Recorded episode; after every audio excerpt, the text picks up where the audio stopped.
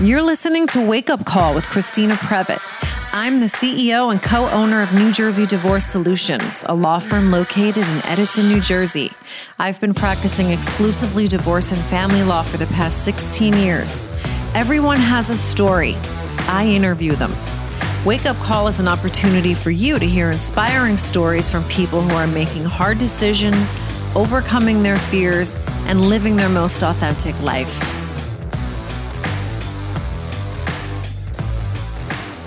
My guest today is Danny Passapew. Danny's been a close friend of mine for 20 years.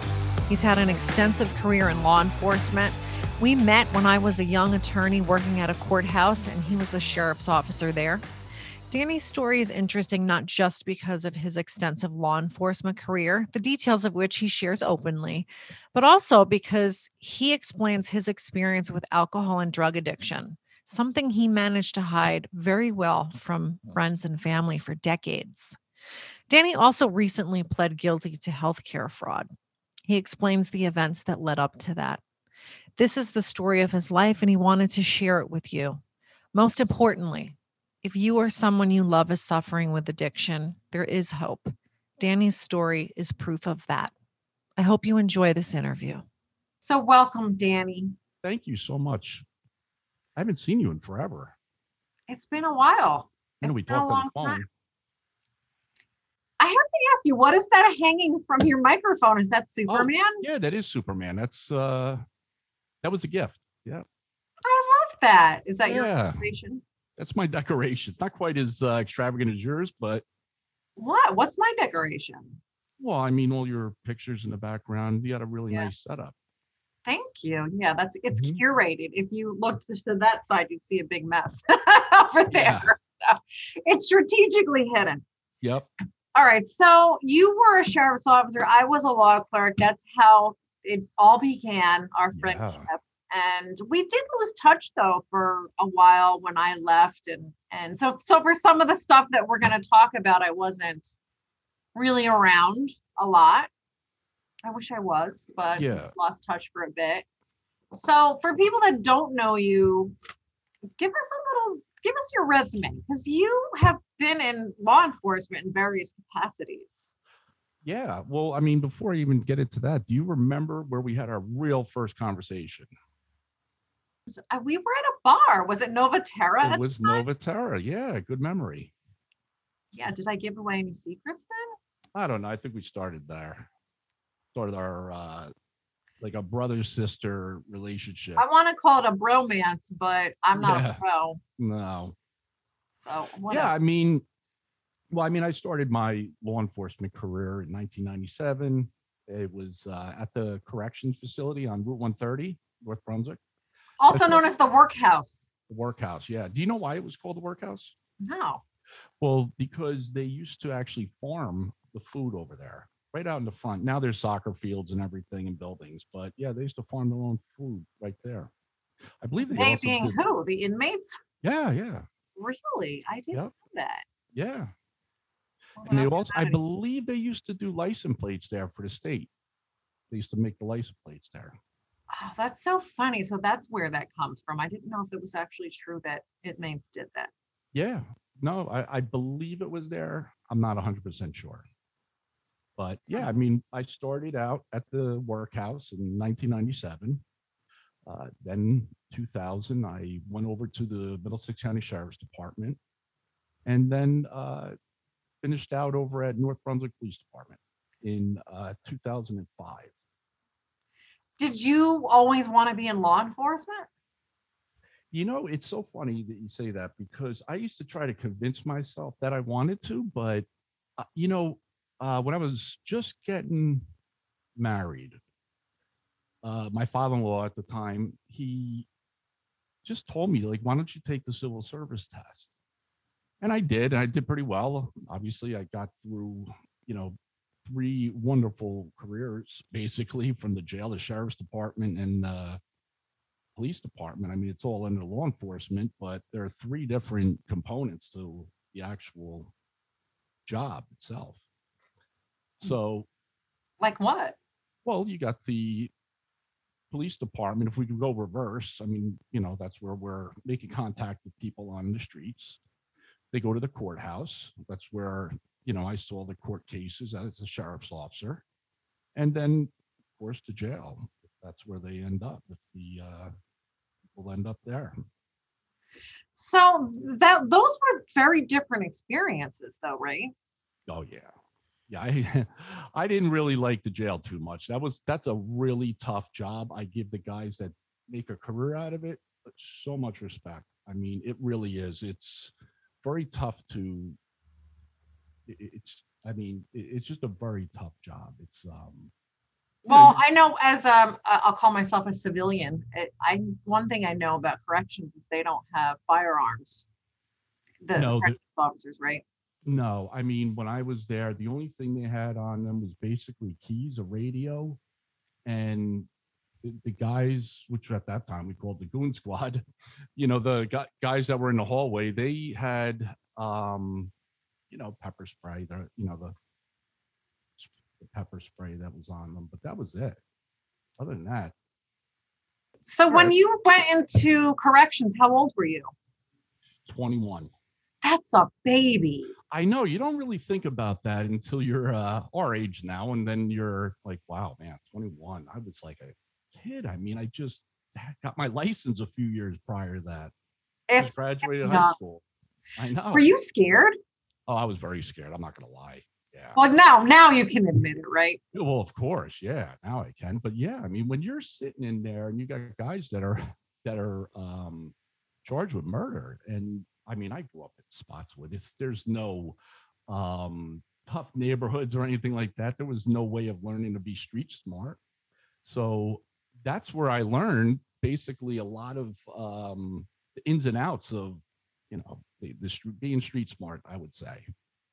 Were there really murderers in there? Because we're talking Yeah. about North Brunswick, New Jersey. There were. Oh yeah, yeah. No, there was definitely uh, there. There are there there now. I mean, you know, they're waiting trial. But a lot of them are just petty thieves, aren't they? No, you you have everything from shoplifter, prostitution, all the way up to murder. rape, Wow. Okay. So that's No, it's that's sort of a misconception. I always hate when people say about whatever town, fill in the blank. Oh, so and so only works there. Nothing ever happens there, as though your job somehow is no not dangerous anymore. You'd be surprised how in you know they call it uh, small town USA. Uh, how I mean, look at what happened out in Boulder, Colorado. You know, it's a ski resort. Uh, it's a vacation area, and you got some guy just going decide that he's gonna take his anger out on customers. I'm not really in the loop anymore because I'm retired but um, I believe North Brunswick already had um, definitely one murder, but I believe they might have had two so far this year. I'm not 100% sure, but Yeah. you know, you think well, of a nice town like North Brunswick, and I mean, they have their problems too. yeah, it's true. It's, I, I I hate to be all Debbie Downer, but I don't think you're truly safe anywhere. So I don't think anybody should ever get too comfortable. But I want to hear more about what it was like when you were a corrections officer. So you start at the job, you're terrified, but you don't admit that to anybody, of course, right? No, I mean, it was just in the beginning, I was a little nervous. I mean, it, it was more nerves. Yeah. um you know it, it you don't know what you're really doing i mean you learn from the academy but then i mean back then uh it isn't what it, they do now they give you the keys and say here you go kid you know make sure nobody uh escapes. That's it. There's no on the job training. no. Uh, you you get like a week or so of people checking up on you but no. You you were just given the keys literally and that's it. Now they do that. Now they have the uh, a program put together where they have the people come in that are applying for the job and uh, they'll have them you know interview walk around the facility they want to expose them to that atmosphere because they want to make sure that the they really want to do this and then after they get hired they get hired as a rookie but they didn't go to the academy yet they'll have them uh, sit in the units and actually work the units like a corrections officer and uh, basically they're doing the actual job of a correctional officer. It's just they haven't gone to the academy yet. So they, there's time for them to change their minds. Yes. I, I saw a lot of things. I'll tell you that. I mean, there were uh, a couple of stabbings that was completely a culture shock for me. I mean, How so? ah, because like I said, I grew up in a town where, I mean, our biggest crime of the century was mischief night throwing eggs at each other, you know? so, yeah, I mean, you know, so when you're going from that, you know, playing manhunt to people getting stabbed, I mean, that's a complete culture shock for somebody. Yeah, and it's it's uh there's prison culture, right? It's like they have their own set of rules and norms and Absolutely. traditions, if we want to call them that. Yeah. And you don't necessarily know what that culture is when you start. No, when you first start, but I'll tell you what, you have to learn real quick. So I was there for about two and a half years, and it, you you pick up a lot of interesting tricks that are done. Like for instance, if they want to hide narcotics or maybe a knife or something, a small little blade in their uh, in their room, they'll take a, a bar of soap and they'll cut it in half with uh, dental floss. They'll dig out the middle. They'll go and they'll put whatever they want, you know, whatever they're trying to hide in the soap. Put a little water on it, and it'll take away the, you know, the the cutting line on around the soap. You just think it was just Brilliant. another bar of soap. Yeah, I mean, it really is. Uh, I remember one of the other things they did that was pretty neat was um, they would make a bowl out of the bottom part of a bleach bottle. So after the bleach is done, they'll clean it out and everything, and then they'll go and they'll take. And I actually asked them. I said, "How did you cut that?" Because I'm in my head, I'm thinking they had a knife or something. So the guy says, "Here, I'll show you." And he took a piece of dental floss, and as it he starts going back and forth with it, and he cut right through. It was pretty amazing. I mean, you really do learn a lot of neat little things that uh it's just They Uh, very ingenuity. resourceful. yeah, yeah, absolutely. Well, you know, a lot of the people in there, they're pretty smart. No, it, listen, I, there are people from all walks of life. I mean, there was a dentist that was in there. I remember. Um, like I said, there was several high-profile murders. There was one um, that I remember. He was even. I, I see him still on. Uh, I don't know if you ever watched the ID channel or not, but it was on the ID channel. His whole story. What's his And- name? Do you remember? Uh, yeah. Uh, I remember his last name's Fortin. I don't know if it's Michael Fortin or Kevin Fortin, but his last name was Fortin. F O R T I N. Yeah. So when you first started, did did you feel like the inmates sort of smelled your fresh blood? Oh, they know. They call us new boots. They do. Did Oh, you they kind know, of pull, yeah. like pull the wool over your eyes? Where you did you have to be careful of that? Yeah. I mean, I'll, I'll tell you a funny story. I used to, in the beginning, you know, you're sitting down and you're trying to think, like, all right, I got to approach these guys a certain way. And so, you know, you start to go out like with the tough guy uh chest out and i'm gonna tell them what they're gonna do and they're gonna do it. Uh i'm gonna order them. That's what i'm gonna do. So i remember i went down and i said i'm ordering you now to clean these tables up and get or you're going back to your room. And they Sounds like busted out. parenting. so yeah the, here's here's guys that are facing 20 plus years listening to some 20 year old year old kid telling him he's got to clean these tables or else. So it was just hilarious that you know after i said i'm ordering you i mean in my head i was already saying don't say that. You're going to look like an idiot. And sure enough they all start busting out laughing. I start laughing. And then you know from that point um you know you start to finally get your niche you know you figure out what really needs to be done. You know though i mean look the you got to make sure that the rooms are somewhat clean that uh, you know they're keeping themselves healthy. You, they're eating you, you know they're taking care of themselves. Uh, you know we've had inmates that i mean guys don't shower for like a couple of weeks and that's a health problem for themselves. So we have to bring that to the nurse's attention and the doctor's attention write up a report So there's a lot of stuff that you have to do besides making sure that they don't uh, commit any other crimes or escape or do anything that could possibly harm them or another inmate.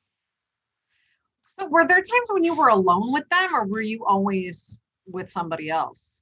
Yeah, from what I remember, uh, the you had the units where they were locked down uh, for a good part part of the day, and you were alone with them, uh, probably about six hours a day.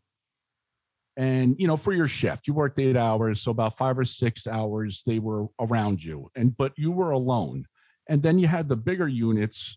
Now there was 48 inmates, and then it was me. So you had 48. Yeah, you had 48. They don't guys. even allow that in daycare. No, I know, right? Could you imagine? Oh, and then in the bigger units, it was like 130 or 125 or something like that. And then you had two officers. But there were times, you know, your partner took a break. So it was just you and 120 some guys. And that's usually when stuff would kick off. Uh, somebody will have a fight or there'll be some sort of gang thing going on. And all of a sudden it just kicks off. And that's the terminology they use. And- they being the inmates? The inmates, yeah, or the or the corrections officers. I mean, you know, just a fight just breaks out, and I mean, I've seen like 20, 30 guys just going at it. You know, Yeah. yeah, So what did you do? Did and I have to ask you, did you feel like your training prepared you for it? Or yeah, no, they definitely do. They train you. I basically what you do in that situation is you would hit a button or call out what they call a code, and then the the big boys come in and they clear them out. And if anybody's got to get taken out, they get them taken out and they put them in uh, solitary, which is 23 out of 24 hours. that's crazy. That, Yeah. And how that's a really small cell, right? What's that? That the solitary is a really small cell where yeah no, right? basically i you know i tell people that that are uh you know i used to tell them like just imagine living in your bathroom for about 23 hours out of the day could you imagine because that's about the size of just an average bathroom you know where it's tub toilet and the sink and that's it that's yeah, not not. Kim Kardashian's bathroom. no no exactly my bathroom Yeah, our bathroom, normal Yeah. people. yeah exactly No, that's rough. But I but there weren't windows too, right? Like it's not like in the movies where you see the bars on the windows. Did you have exposure to sunlight? It was very uh limited. I mean they they got i mean it wasn't completely like brick walled uh alcatraz. It was but the windows were really not that big. I mean they were like maybe six inches wide about two feet tall.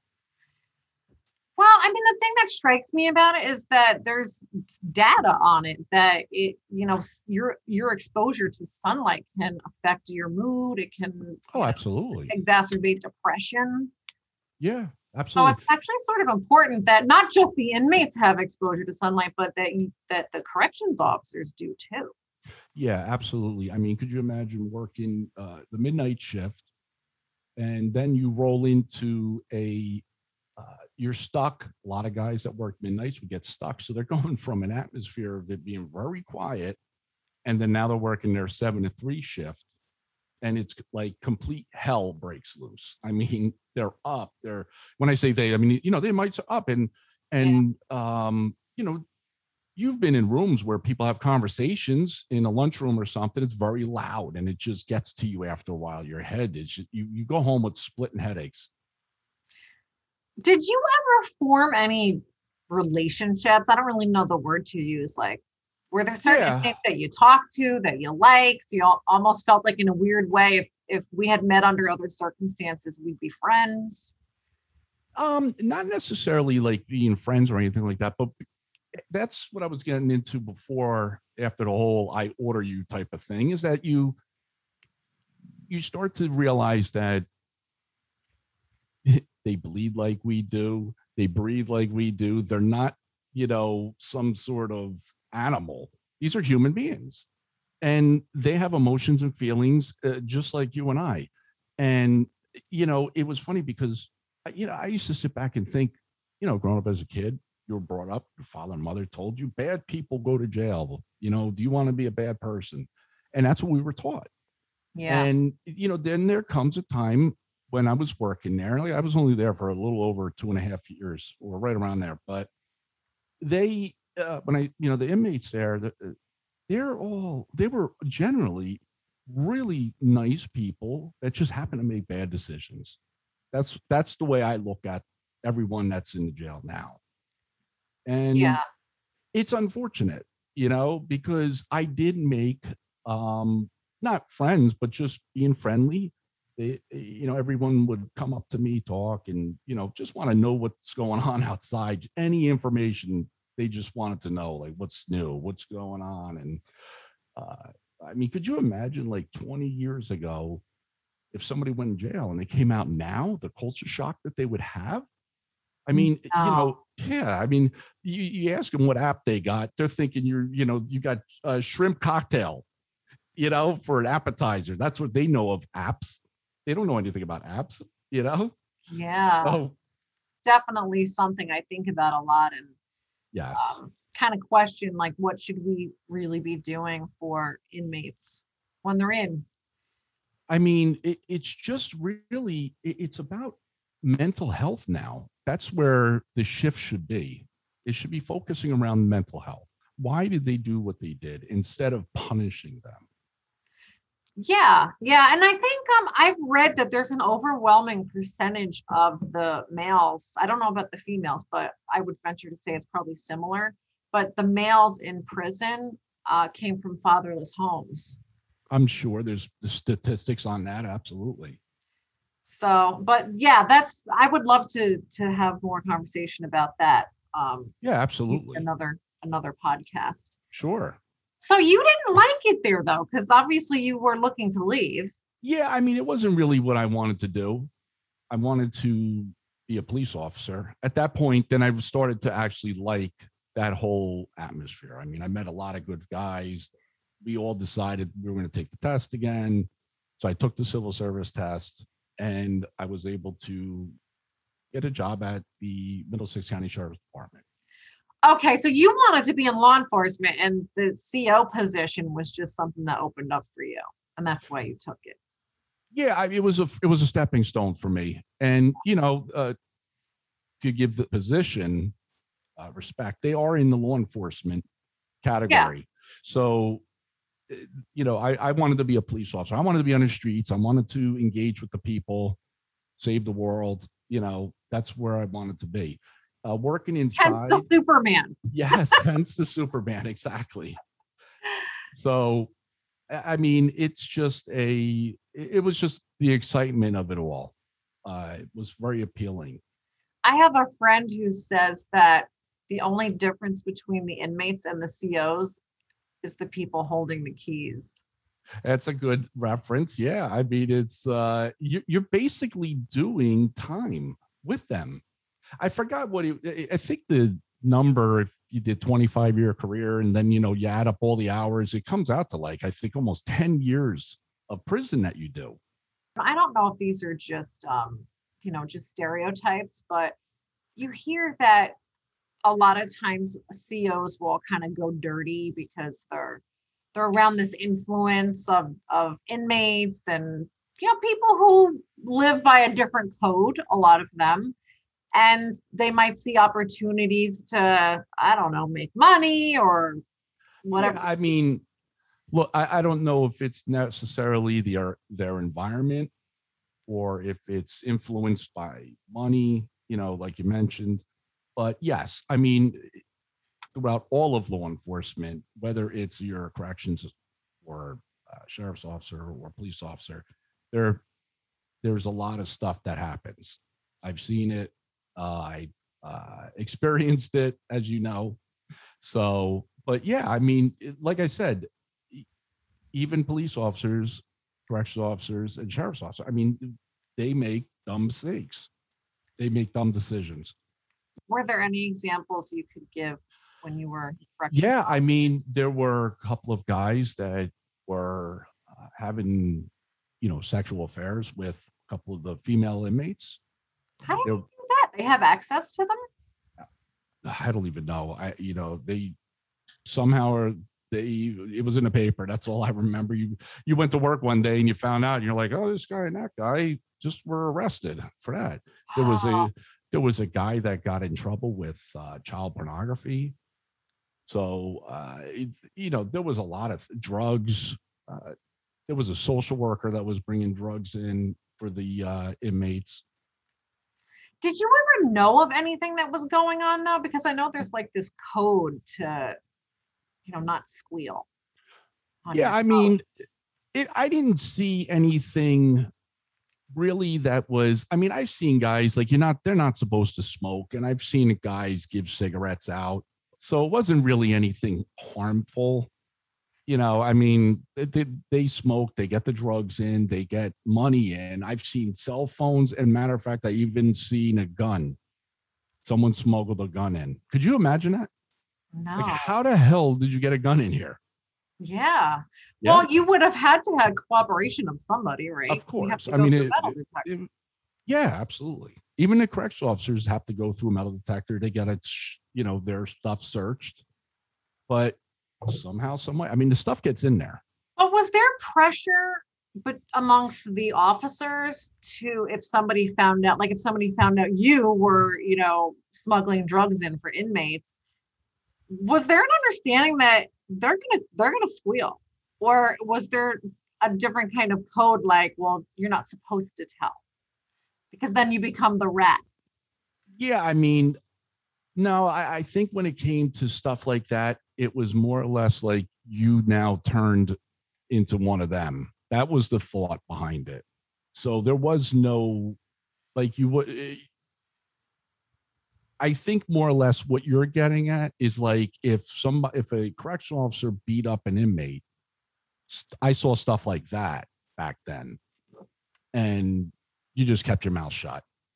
But if somebody was to bring in drugs or something to the inmates, then no, they reported it. There was That's no code. hard too when you're 21. Yeah, exactly. It was job, tough. You see something shady. Well, that's it. I mean, the the one thing I always remembered was that, and it, guys took me under their wings, guys that were there for 15 plus years, and they they always said to me, "Don't give them anything because they will own you," and it's true and I think that's what happened, like in the case where the two guys uh, were fired because they had a sexual relationship with these two female inmates. So they had something on them. I think they were bringing in drugs in exchange for sex. Like I said, I, I, I came to work one day and I found out, and I was like, "Oh my god! All right." Yeah. So Not you were there two and a half years. You said. Yes. And then, so how were you so thrilled to get out of there when you got the other job? Yeah, I mean, it, like I said, it, I give the guys an unbelievable amount of respect for making a career there. You have to be a special person. So, it but it was not for me. No, I, I wanted to be out. I wanted to be out on the road, and uh, same thing with the sheriff's department. That was a complete different culture. That was the other side where I was sitting in a courtroom, and you know, it, it's a very respectful job. I very grateful that I was able to work for the Middlesex County Sheriff's Department. But it, again, it wasn't for me. I wanted to do something different. It was a little bit more slow pace. Well, you weren't really on the road, like you said. You were inside all the time, right? The yeah, I was in the court. I was in the courthouse. Yep. So, you know, being in the courthouse, it's a little tough. You know, it's a, it gets very boring. You hear the same cases, and uh, you know, I was in the family division, the divorce uh, section, basically. And so, you know, after a while, it just gets boring. They do have guys that are on the road for the sheriff's department. You know, they transport the prisoners, or sometimes they'll have them doing road details, uh, stopping cars and everything. But it wasn't really as involved. I don't know what they do now, but at, you know, at the time when I was working there, it was more or less just court supervision, bringing the inmates back and forth. So how was that different though than when you were a CO? Uh, basically, because I wasn't locked down, they get to go back. they get back. Yeah, I see them for an hour and then they go back, and that was it. Did you feel like you were street smart by the time you left the CO Yeah. position? Oh, by the time I left, yeah, no, definitely. And like, and I learned a lot from the correctional officers too, because they would tell you, look out for this and look out for that. You know, when we did our what they call shakedowns, you know, they go in the rooms and they strip everything down to metal or concrete. So everything gets taken out. They get searched, everything. So that's where they would where I learned about things like the soap, where they would hide stuff uh, they would go and take a milk carton, put stuff inside the milk carton, put string, you know, the dental floss around it, like barely flush it. And then you would see a string coming out of the toilet. Now, who, would put their hands in the toilet or even think to look there? But that's where they would hide some stuff. Wow. Yeah. I mean, it's stuff I would never think of, but I guess you don't think of it or learn it until you're in a position where you need it and it's useful. Yeah, exactly. I have no need to hide anything in my toilet bowl. So No, never come up. no, everything in the toilet bowl is leaving. Yeah, that's it. You're getting rid of it. Not interested. So, but did you feel like you had maybe a little bit of an edge when you got into, I don't want to say regular law enforcement, but when you were in a As a police officer?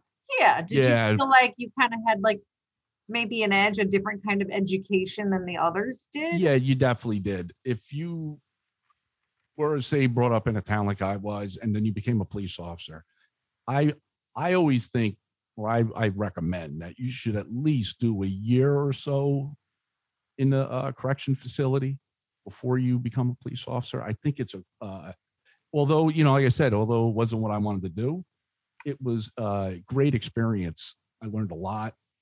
So for just having that experience definitely helped because I could just the eye movement, the body movement, you just recognize it. Not only that, a lot of the people that I saw on the streets were the same people I saw inside the jail. So Yeah. you, you know, Well, you build a mean by- relationship. What do you mean by eye movement and body movement? Well, I mean, you know, there's a lot of different, like, say, if you you're gonna, you know, when someone is gonna run on you, you could just tell, and you could cut that right off right away, because I would, you know, you get in front of them, you're like, listen, man, don't run on me. I know what you're thinking. You know, so it's Right. just that conversation that you would have with them, and like I said, that you, you know, I treated everybody with respect at the jail. So when they saw me on the street they gave me that respect back. And I always, and I would say to them, Hey, you know, you remember me not too long ago. I saw you and I was always very good to you. And he'd be like, Yeah, man, you're right. You're right. You got that. So, you know, it was that street cred that, Yeah. you know, you got. And, it- and that's really what it all came down to was just treating everybody like, a, you know, a man, you know, wanted to be treated like a man. And Mhm. Yeah. it was just like about- human being. yeah, exactly. Do you feel like you have some special, um, I don't know, awareness of human behavior be, that maybe the rest of us don't have because of your career? Yeah, I mean, it, there's a lot of things you do that, I mean, well, with COVID around, I haven't really noticed if I still do it. But like, for instance, I always have my back to the wall, no matter where I go. And I probably still do that and just don't notice it. And the reason why is because you just want to scan the whole room. And also, you want to know where your fire escape is. So, yes, you do think about these things. Your You family, your really friends, do? Yeah, your family, your friends have no clue what's going on in your head. But there's guys that actually sit back and think, hey, uh, you know, all right, if this situation happens, I'm going to do this. If that happens, if the French fries fall on the ground and blah, blah, you know, and I, I don't want to slip on them, you know, so you start to think about all these crazy things and you, you know, your uh, significant other or your friends or whoever are having a conversation with you and you're like, yeah, okay, yeah, all right. Meanwhile, you're thinking about like, this place is going to have a fire or there's going to be an active shooter and what are you going to do? But yeah, you, you do do that. I mean, it's funny. And, and the funny part is that when you go to Dunkin' Donuts with a couple of your friends and everybody's got their back to the wall and we're trying to have a conversation and we're all looking straight ahead talking. That's the funniest thing. You know, it's funny because, like I said, my boyfriend's a police officer and Mhm. just the same thing. He always has to have his back to the wall. And I sort of tease him, like, really, you know, come on now. Like, what's going to happen here? Yeah. And I really get, I, you know, it'll turn into like, you know, a, a not an argument, but like kind of joking with each other that when you, we go into a restaurant, a nice restaurant where they have all the, um, the, they have the bench up Mhm. against the wall and then a table and then a chair on the other side. Yes. You see all the women sitting on the bench hmm and the dude is on the outside, but not at our table. At Nope. our table, Yeah. my boyfriend's on the bench. I'm like, really? You're gonna? I'm gonna be the only woman sitting at the at the chair. Yeah. But It's so it's true. just something I've learned to to do for him. It makes him happy. But another thing I've noticed is he'll we'll leave someplace and he'll say something about you know the guy with the red shirt on. He's like, I didn't see a guy with a red shirt on. I don't know who you're talking about. But he remembers the guy with the red shirt. And I'm like, he really does pay attention to who. Yeah, you do. You do. You you know you'll go to Walmart, you'll go to Target, Home Depot, wherever, and you'll see people that you've encountered with. And that's why I, that was another reason why I always treated people with a lot of respect was because you know I have kids now and I want to make sure that I go to Home Depot and you know nothing happens. I don't want to get confronted. And the, the speaking of my kids, I mean, I even told my kids, I said, if something were to ever happen, don't stand there. I want you to run and go get help. There's nothing you could do. Don't worry about me. Whatever happens, don't even look. Just go running straight and you'll get help. And that's the lifestyle of a police officer. You know, well, it's also very stressful though. Um, you know, there's a lot. I, I went to um I actually happened to be at the PBA mini convention one year Mm-hmm. because I have a divorce law firm and we thought it'd be a good population to advertise to. yeah, I bet you had a lot of fun. It- yeah, it was. And we we I did kind of snoop around and, and go into some of the seminars because I'm nerdy like that and I wanted to to learn something and see what they were teaching. And there was a guy there. I wish I could remember his name because I was really impressed with him.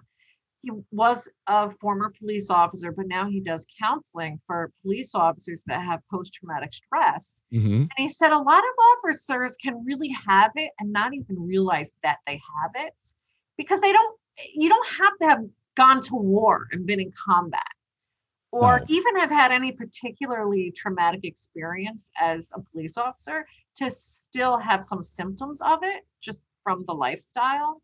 Oh, Absolutely. Uh, a lot of people think of PTSD as just being military related. And I mean, without a doubt, there are a lot of people that are in the military that are affected by that and have been diagnosed. But I mean, anybody could be diagnosed with PTSD. And I actually have. And uh, the reason why is, and I've had the, it took a very long time for me to even speak about it. But one of the things that affected me was, and I was actually just talking to a friend about it that was on the scene. It was one of those February afternoons where it was like 65, 70 degrees out. We were in a, uh, we get a call of a two year old baby that drowned. And so we rush out to the to the house and I grabbed the baby from the mother who pulled her out of the water. It was a ravine in the back where the mother would bring her daughter to go feed the ducks. And like I said, it was one of those uh, February afternoons where it was beautiful out and everybody was outside just communicating, talking, how, you know, how's everything going? How was your holidays? Blah, blah, blah. And it was one of those situations where, I mean, in a split second, I mean, people with kids, it happens all the time. It takes one second. Uh-huh. So the family thought she went to the house. So they ran to the house to see if the baby was inside the house. Meanwhile, that precious time, she actually went to the to the back of the woods where there's a small lake. She slipped. She, you know, probably was going to touch the water or something, but unfortunately she drowned. And I mean, you know, we we did CPR on her. I had her right in my arms, and you know, it was one of those very oh man, I'm getting emotional already thinking about it. But yeah, it, it really affected me, and it was. I mean, she died right in my arms. I mean, I felt her heartbeat, very slight, but because it was cold water, it kept her heart beating just a little bit. and it was just very very sad. It, affected me. I mean i had nightmares for years with that. And i never really talked about it. One of the guys who had a similar situation talked to me about it a couple of times but i mean as a you know police officers we just go and put in the back of our heads and you know it was one of those things that i just could not put in the back of my head. One of those scenes. I mean i've seen a lot of things even in a town like north brunswick nice little town you know seen everything Well, that's exactly what I mean by that. When people say, "Oh, nothing ever happens there," it doesn't doesn't mean it's not still a tough job.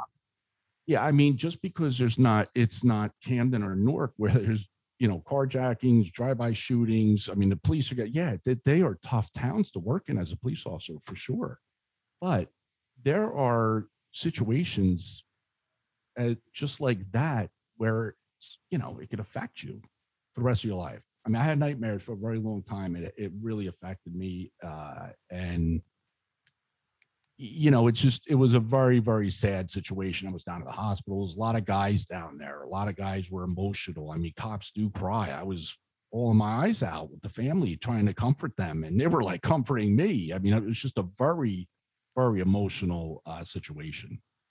So, I would imagine anything with kids like that is really hard. well, that was the thing too, is that I had my my son was the same age as her at that time. So, you know, you're sitting back and you ever see a movie and like you're watching a scene and like the, there's a flash and you like say there's a couple in a scene and there's a flash and then you see the person's face and then the face changes to somebody else. That's what I actually saw. I felt like I was doing CPR on my son and they, they were having night. I was having nightmares like that for a very long time. wow. Mm. Did you take any extra precau- precautions in your household after that? Like, I always think it's really important Yeah. people, everybody, every single person to know CPR. Oh God, I, I, yes. Well, when before we even had, uh, you know, my ex and I, we made sure everybody took a CPR class actually before we, my son was even born, and it is important, and it's something that, you know, you just don't take once and then that's it. You know, you have to take it a couple of times. It's just like anything, you know, you have to practice it. Uh, there was another incident where I was right around the corner and a boy uh, drowned and I was able to actually bring him back. And I was so grateful because I just was like thinking, I don't want this to happen again. But sure yeah, Parents were so grateful. oh God, they, yeah, I mean, it, it's, I mean, I, you know, they were just obviously very happy that their son was alive and well. But So you left the sheriff's department. How long were you there? I was there for about five years. Yeah, Oh, okay. 2000. Yeah, 2000 to 2005. I thought you were there a lot longer than that. No, no, it wasn't that much. And then you went to North Brunswick Police Department. Yeah. And how long were you there? Uh, 17, no, 16 years, 16 years, I believe. You were in North Brunswick for 16 know. years. I know. I yeah, can't I believe think it was. that. I have to do my math. I got to count my toes, but yeah. So you were still actively seeking other employment to get out Yeah. of the courthouse. well, as you know, my good friend Joe, who Mhm. you know very well, we basically uh, were following each other from, you know, the the jail. We met each other at the jail. Very good friend of mine, and you know, we went to the sheriff's department together, and then we went to the, you know, he went to North Brunswick before I did, but uh, you know, told me that there was an opening, and yeah, I, I took it. It's uh, it was a great opportunity for me. And how was that? Did you love it in the beginning? Yeah, I really did. I mean, I I I still love being a police officer. The uh, you know the whole uh, job itself. I I really do. I do miss the uniform. Uh, there's a there's a saying that goes around headquarters. Uh, you know, you you you miss the clowns, you don't miss the circus. Yes, I've heard that. Yeah. So I mean, the guys were all great. Everybody was really nice. Uh, you know, good teamwork. you know, you have your problems here and there, but it's like family. Uh, You're gonna fight with your brothers and sisters. It happens, and then you get over it, and you, you know. But I'll tell you what, no matter what happened, whether you got along with the your partner or not, when it came to work and safety, everybody had each other's backs, and that was one thing. We always that was the even when I became a supervisor, I always said, I don't care how you feel about anybody, you better have this person's back, and that was important. Well, it's sort of a, a I think you guys call it a paramilitary um, organization, right? Yeah, it is. Paramilitary kind of situation. Yep, right from the academy. Yeah, and um, I, I, you know, probably a lot of what I understand about law enforcement is is partly from television, which is a lot of people, Sure. um, or exposure that I've had to police officers. You know, hanging around with you and your friends, and and now Mhm. having a boyfriend who's a police officer, and you do get a different perspective. I don't necessarily think what we see on television is is accurate. Is there any TV show or movie you've seen that you felt was accurate? Oh man, maybe. I, I don't even know that. I, I, you know what's so funny? I don't even watch uh any police shows at all. I was never, I was never one of those guys like cops or anything. I mean, that would really be it. I mean, Oh, really yeah. not- yeah. I mean, is any of those reality shows? Obviously, I mean, there's probably some little bit of staging, but you really can't make up some of the stuff those guys are going through. But Yeah, I mean, as far as like a regular show, oh God, what was that one? There was one in there's one in New York and one in a Law and Order. I would say that was pretty accurate. You know, maybe- really? yeah, I mean, there was, you know, maybe a little bit of theatrics with uh, you know, the forensic stuff. You know, they find a hair like in the middle of the woods, you know, all by Yeah. itself. You it would always but- be the killer's hair. yes, always, always. They or find a cigarette 10 feet deep in a grave, you know. So yes. Um, well, But- something I've heard too is some. I don't remember all of the circumstances, but something happens, and I heard that the officers at headquarters were were laughing about it, and Mm-hmm. Yeah. and I and I don't remember exactly what it was. I want to say it was it might have been a sexual assault on somebody, mm, and people were making jokes about it, and really. I got really upset when I heard it. And I was like, you know, that's not funny. Like No. that person is a victim and her Yeah. family is affected by it. And for you to, to make jokes about it is so insensitive. Very insensitive. Yeah. Yeah, right. But then the Yeah. person said something to me that I thought, okay, well, maybe, maybe that's true. Maybe I I don't understand. He, he said, and it wasn't Russ, it was someone else. Um, he said, well, you know, we kind of have to, sometimes we have to make humor because if we Mhm. didn't, it would just be so heavy all the time. Yes. In that case, I would not have thought humor would have been appropriate. Um, I mean, it, it, put it this way, yes. You know, for the people that are going to be watching this, it's going to be tough for me to be able to have any sort of support, but you do joke around about certain things. Obviously, a rape is not something that I would joke around about but there might be something that may have happened that you just start joking around about other things that may have happened like maybe something funny that happened at a tailgating or at a you know a bar one night you know but it's more or less to change your subject but i don't know necessarily anybody would want to joke around about something like that but maybe just joking around in general although that you know it's still it's still inappropriate especially if you're joking and laughing and the victims right there the family's there. Yes i i mean uh, if i was a supervisor i would say guys you know calm down all right do that outside do that later do that at the coffee shop but but yes you have that's one of the uh, coping mechanisms police officers use is humor. And that's where again we com- uh, compartmentalize everything. We try to put that in the back of our head like it didn't exi- existed.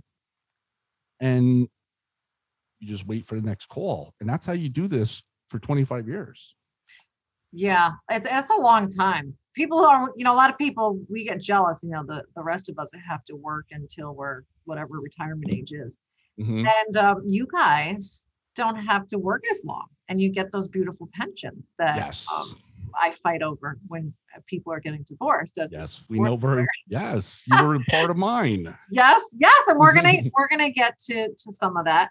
Mhm. but um you know it's interesting because even with what i do i'm a divorce lawyer you know the cases i see are usually higher conflict because that's those are the people that need lawyers right? Of course. um and a lot of times you'll get clients that will say you know you don't care. You know you're not fighting for me. Because they want to see you reacting the way that they are being emotional and you know they want to see that It- to them it's a showing that you care Yeah. and i would always say to them but you don't want me to be like that Mm-mm. because someone has to be intellectual someone has to be making intellectual decisions It's a business decision between a couple. That's really what it comes down to. And you know, again, people are seeing what's on TV. You know, they're seeing all the theatrics, all the emotions, and yelling and screaming. But you know, again, it's TV. So Yeah. that's a lot of what they're. If you're not yelling and screaming, then someone will think, my God, this person doesn't even care. They're just letting this person walk all over me. And if you get the other attorney who is, uh, which I would say is unprofessional, screaming and yelling, and you're not, then they're going to think, well, why isn't she screaming like that for me? yeah i mean you people have different expectations but i but that's always my explanation is you don't want me to be emotional i'm No. not the one getting divorced and i can't be effective for you if i'm just as emotional as you are so i Mhm. would think that is something similar in law enforcement is you Yes. can't take on the emotions of every single situation that you find yourself in No, you, you definitely can't. I I mean, if you did, I, I, you know, it's so funny. Like I bring up the the super, you know, I'm bringing up the little Superman over here, but I used to joke around with the guys, and I used to tell them, you know, as as time went on, I became a veteran. I'm just turning into the old guy, and I would tell them, look, get dressed at work. It does what it does for me mentally is you hanging up the cape, and you go home, and I literally that's what helped me out the last couple years uh, before I retired was just mentally hanging up that cape. Uh, and, you know, it was, you were able to go home free. yeah I mean, that took a lot of therapy to get to that, but, but yeah, I mean, that, that helped me out. And, but a lot of guys, unfortunately, uh, you know, especially younger guys they, that don't know that.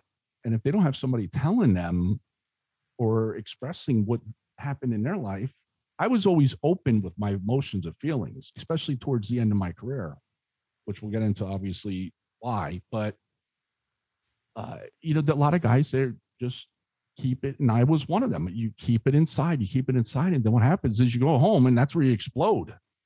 And that's why the co- that's why police officers have a high divorce rate, high suicide rate. A lot of it is most police officers introvert, and you know it's. I'm a complete proponent for therapy. I mean, obviously, I'm not saying anything that we don't already all know. Is that I, there's certain professions where that machismo, if that's the right word, Mhm. um, you know, Yeah. a certain level of masculinity is Absolutely, is no, the- that is a great. Yeah, no, this is a great term. Machismo, Yeah. yeah.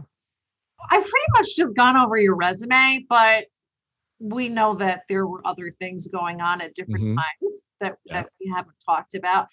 And even some things that I'm not really totally aware of because w- when you were a sheriff's officer, we talked a lot more Mhm, because we worked together. But then over time, you know, you Of had another job. I was busy learning how to be a lawyer and we sort of lost touch and, and I wasn't really. And you went and got a boyfriend, and it ruined Yeah, you our know, I it had- ruined our bromance. yeah so i you know I, I i and i feel a little bad you know when i heard that you were having some troubles that Mm-hmm. i didn't even know and and we've been such good friends for such a long time that i didn't even know No, And- you didn't know. And the, believe it or not, my family and my friends didn't know either. I didn't let anybody know until they realized what's going on with Danny. Something is he is not Yeah. himself anymore. Yeah. So let's talk about that. So you're going through your career. I mean, to anybody on the outside, it looks like, wow, look at Danny. You know, he's successful. He's he's Yeah. really moving up in law enforcement. He's got a great job. He's making money. Yeah, I was doing very well. Um, well, I'll tell you, I mean, 2009, I even started my own little business with, uh, you know, my, selling uh, back braces and knee braces and everything. And I was really enjoying that because it was something other than police work. And, you know, I was doing overtime and, and, you know, some off duty jobs, but I wanted to do something different, just something completely different where it was just nice to go in an office, bring a box of Joe and some donuts to the doctor and the staff, you know, say hello, uh, you know, please buy my product or at least have your patients come see me. And that was it. Uh, it was, it was, I was doing very well. And like I said, uh, just the job just started to get, uh, it, just started really getting to me where When I would started. say that was? Like how far in?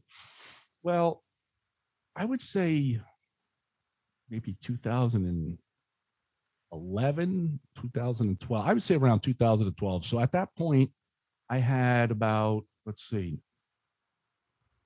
oh, I don't know, let's see, about 15, 16 years in.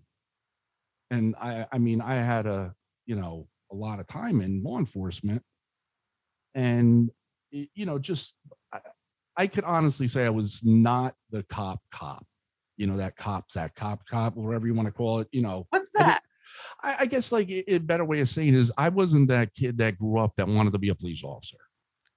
You know, uh, I actually wanted to, my father was a civil engineer and that was where I wanted to go. I wanted to go to NJIT like he did. And, uh, you know, unfortunately he passed away at a young age, but uh, I still had uh, some sort of you know, path in mind that I wanted to become a civil engineer. And like I said, my father-in-law at that time was take the test. And then I felt very pressured with getting because I'm like, man, well, I did good now. I, I mean, I was actually hoping I failed, but I still, me in general, I'm not one to go and take a test or do something and try to fail. But I passed. I did very well, and I just took the job. And I just, it was one of those things where I was like, man, I really don't know if this is me. Did you feel like an imposter the whole time? No, not really, because then I met friends and uh, you know, I saw how much fun they were having and things we were doing. I mean, you know, just you know, going out, getting a bad guy and you know, saving the world. I mean, that's what we signed up for. And you know, there was a lot of fun with a lot of laughs. I mean, we, you know, police officers have the best sense of humor, you know, so we had a lot of fun. Uh, you know, most of my friends, and you know we were we just had a really good time and it was nice to break up that monotony at work you know you have uh you know you have the job itself and then you know you have policies rules regulations state federal you got all this pressure on you that you know you have to especially towards the latter part of my career you know then cameras came in and there's a lot of pressure. People don't realize it, but there's a lot of pressure. You're like, my God, if in one split second, you can go from going home to the jail being your new home in one split second, one bad decision.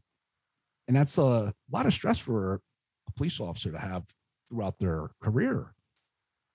And that's so you had call. body cams in, implemented while you when you were working. Yes. Uh, towards the end, like the last couple of years. So did did, did you? Uh, it sounds like you answered this question already, but was there any debate about whether the body cams actually could be good for the police officers to No, yeah. I definitely can answer that. You know, in the beginning, we were like, oh man, you know, we can't do our job. You know, you can't curse. Sometimes you got to curse to get people's attention. So you might have to drop the F bomb to get their attention, you know? So now it's like, okay, you can't do that. You know, uh, Are you not allowed to do that? Is there some rule against that? it's not it's just unprofessional you know, especially if you're in a courtroom and then next thing you know, the judge sees you and the jury sees you sitting back dropping the F bomb seven times because the guy's not listening. You know, Yeah, I was gonna say I don't know any lawyers that aren't dropping f bombs constantly. Not in the courtroom, but outside. well, just imagine if that's where it was and now it's being taped, you know. So, but you know, there is you have to get, you know, there's levels of force. You know, you're familiar with use of force, and one of them are is verbal commands. So you know, you might have to like a lot of people sit back and say like we go, you know, now we have to go and say please and sorry yeah, those are nice things. Those are things that you should say in the beginning of your interview when you make first contact. You know, how are you? How's the family? What's going on today? How can I help you? Uh, please, could you please have a seat? You know, you say it a couple times, and if they don't listen, then it, that's where the f bombs go. Sit the f down, or else you're coming down with me. With uh, you know, you're coming down to headquarters. Well, you've got to show that your authority. Yeah, exactly. Then there were a couple of incidents where, uh, you know, this was right around where Ferguson started, uh, you know, that whole thing kicked off and there was a lot of racial tension. Uh, cameras were starting to now be a big thing that the, you know, the public wanted us to have. And there were a couple of incidences where we had thank god the guys had their cameras on because they might not have their job right now but there was a couple of situations where you know the people and this is in small town north brunswick guy was uh videotaping saying the cops are doing this and doing that and blah blah blah. And the uh, i believe one of the reverends you know one of the co- community leaders went down to headquarters to find out if there was any sort of civil rights violation. At that time the director and the chief went showed them the video and was like no this is what happened so he was able to go back to his congregation the community and say listen i saw the tape and everything that kid said none of, none of that happened so then the guy started realizing how uh, important the cameras actually were that they were going to save your job more likely than with them not uh, available Well, I think some people have this perception that police officers are dirty. They just do whatever the hell they want, and they're all going to lie for each other. They're going to Mhm. protect each other. And what what would you say to that? back in 1997 yes uh you know you know we we did a lot of different things it was not there was definitely different tactics on how to uh, get the ill repute out of your town you know and i mean at that time that's what we that's what we were taught this wasn't something i mean this was taught in the academy It Uh, was taught in the academy. yeah, I mean, not beating people, but I'm saying like just that aggressive command presence where, you know, you might have to grab the guy by the arm and say, dude, listen, you're not paying attention. You got to, you know, this was before people were being identified as, you know, with having EDP uh, or, you know, cops didn't know anything about people that are, that are autistic, uh, you know, any sort of mental health issues. I mean, all those things were never brought up. It was, you're not listening you're coming with me. And that was really it. It was my way or the highway. And that's what we were taught in the, in the academy, basically. So let's get back to you and your personal experience. Yeah. though. So so take me through it. I want you to tell your story. I'm not going to tell your story for you. You start this this business um where you're selling back races. Is that what Mhm. it was? Where did things start to go wrong for you? You know, like I said, I, I started to like not like being a police. Uh, like, see, it's very tough because I, I just said moments ago, I, I missed the, the job. But there, there's aspects of the job I do miss, but there is a good portion of it I just did not like anymore. I just didn't I didn't like the stress. I didn't I wasn't good with handling the uh some of the stressful calls. You know, where somebody just blew their head off or there was an accident and the guy lost his head. Or you you know, I I was not good with all that gore stuff. So I never talked about it. Never did. I mean, there's guys if they end up listening to this, they're going to be like I never knew that. But And was After that while- something you saw regularly? yeah, yeah, you did. I mean, there was a there was a call where a friend of mine, I mean, well, my partner, uh, where we were on a, a woman that just committed suicide. And I'm not even kidding. I swear, this is going to sound completely crazy, but you would hear footprint footsteps going on upstairs, and I was like, "Yo, what's going on? I thought you said there was nobody upstairs because you got to treat it like a crime scene, even though it's obvious it's suicide. You still got to treat it like a crime scene, and you know you get everybody out of the house. I'm not even kidding. We hear uh, footsteps going on above us, and we went upstairs. Nobody there. We're looking all over the place. So it's just like all that. I that's obviously like uh, an isolated situation. That doesn't happen all the time. But I mean, I was like, man, dude, this girl's. This is where like that police humor comes in a little bit, where you're trying to not freak out, but you're like, man, I think she's running around all over the place, you know. So Yeah, we could, creepy. yeah, yes, but um, you know, just the other person that. hear it too? Yeah, yeah. We both looked at each other. It was very obvious. I'm not even kidding. Like I'm not one that believes in ghosts really that much. I mean, I don't know. Who knows? I never paid attention to it, but that was it was very obvious. It wasn't like pitter patter of church mice running around. It sounded like somebody was walking upstairs, and then I was. We looked at each other and we're like, "I thought you cleared the house." Oh my God. See, that's where I would I would not be a good police officer because I'd be like, we I'm need outta to here. leave right now. Yeah. yeah, well, that was uh, that was the other thing too, was that you couldn't leave. So if Yeah. you were somebody that was like that, like me, freaked out over something like that, you know, you couldn't leave. You had to stay.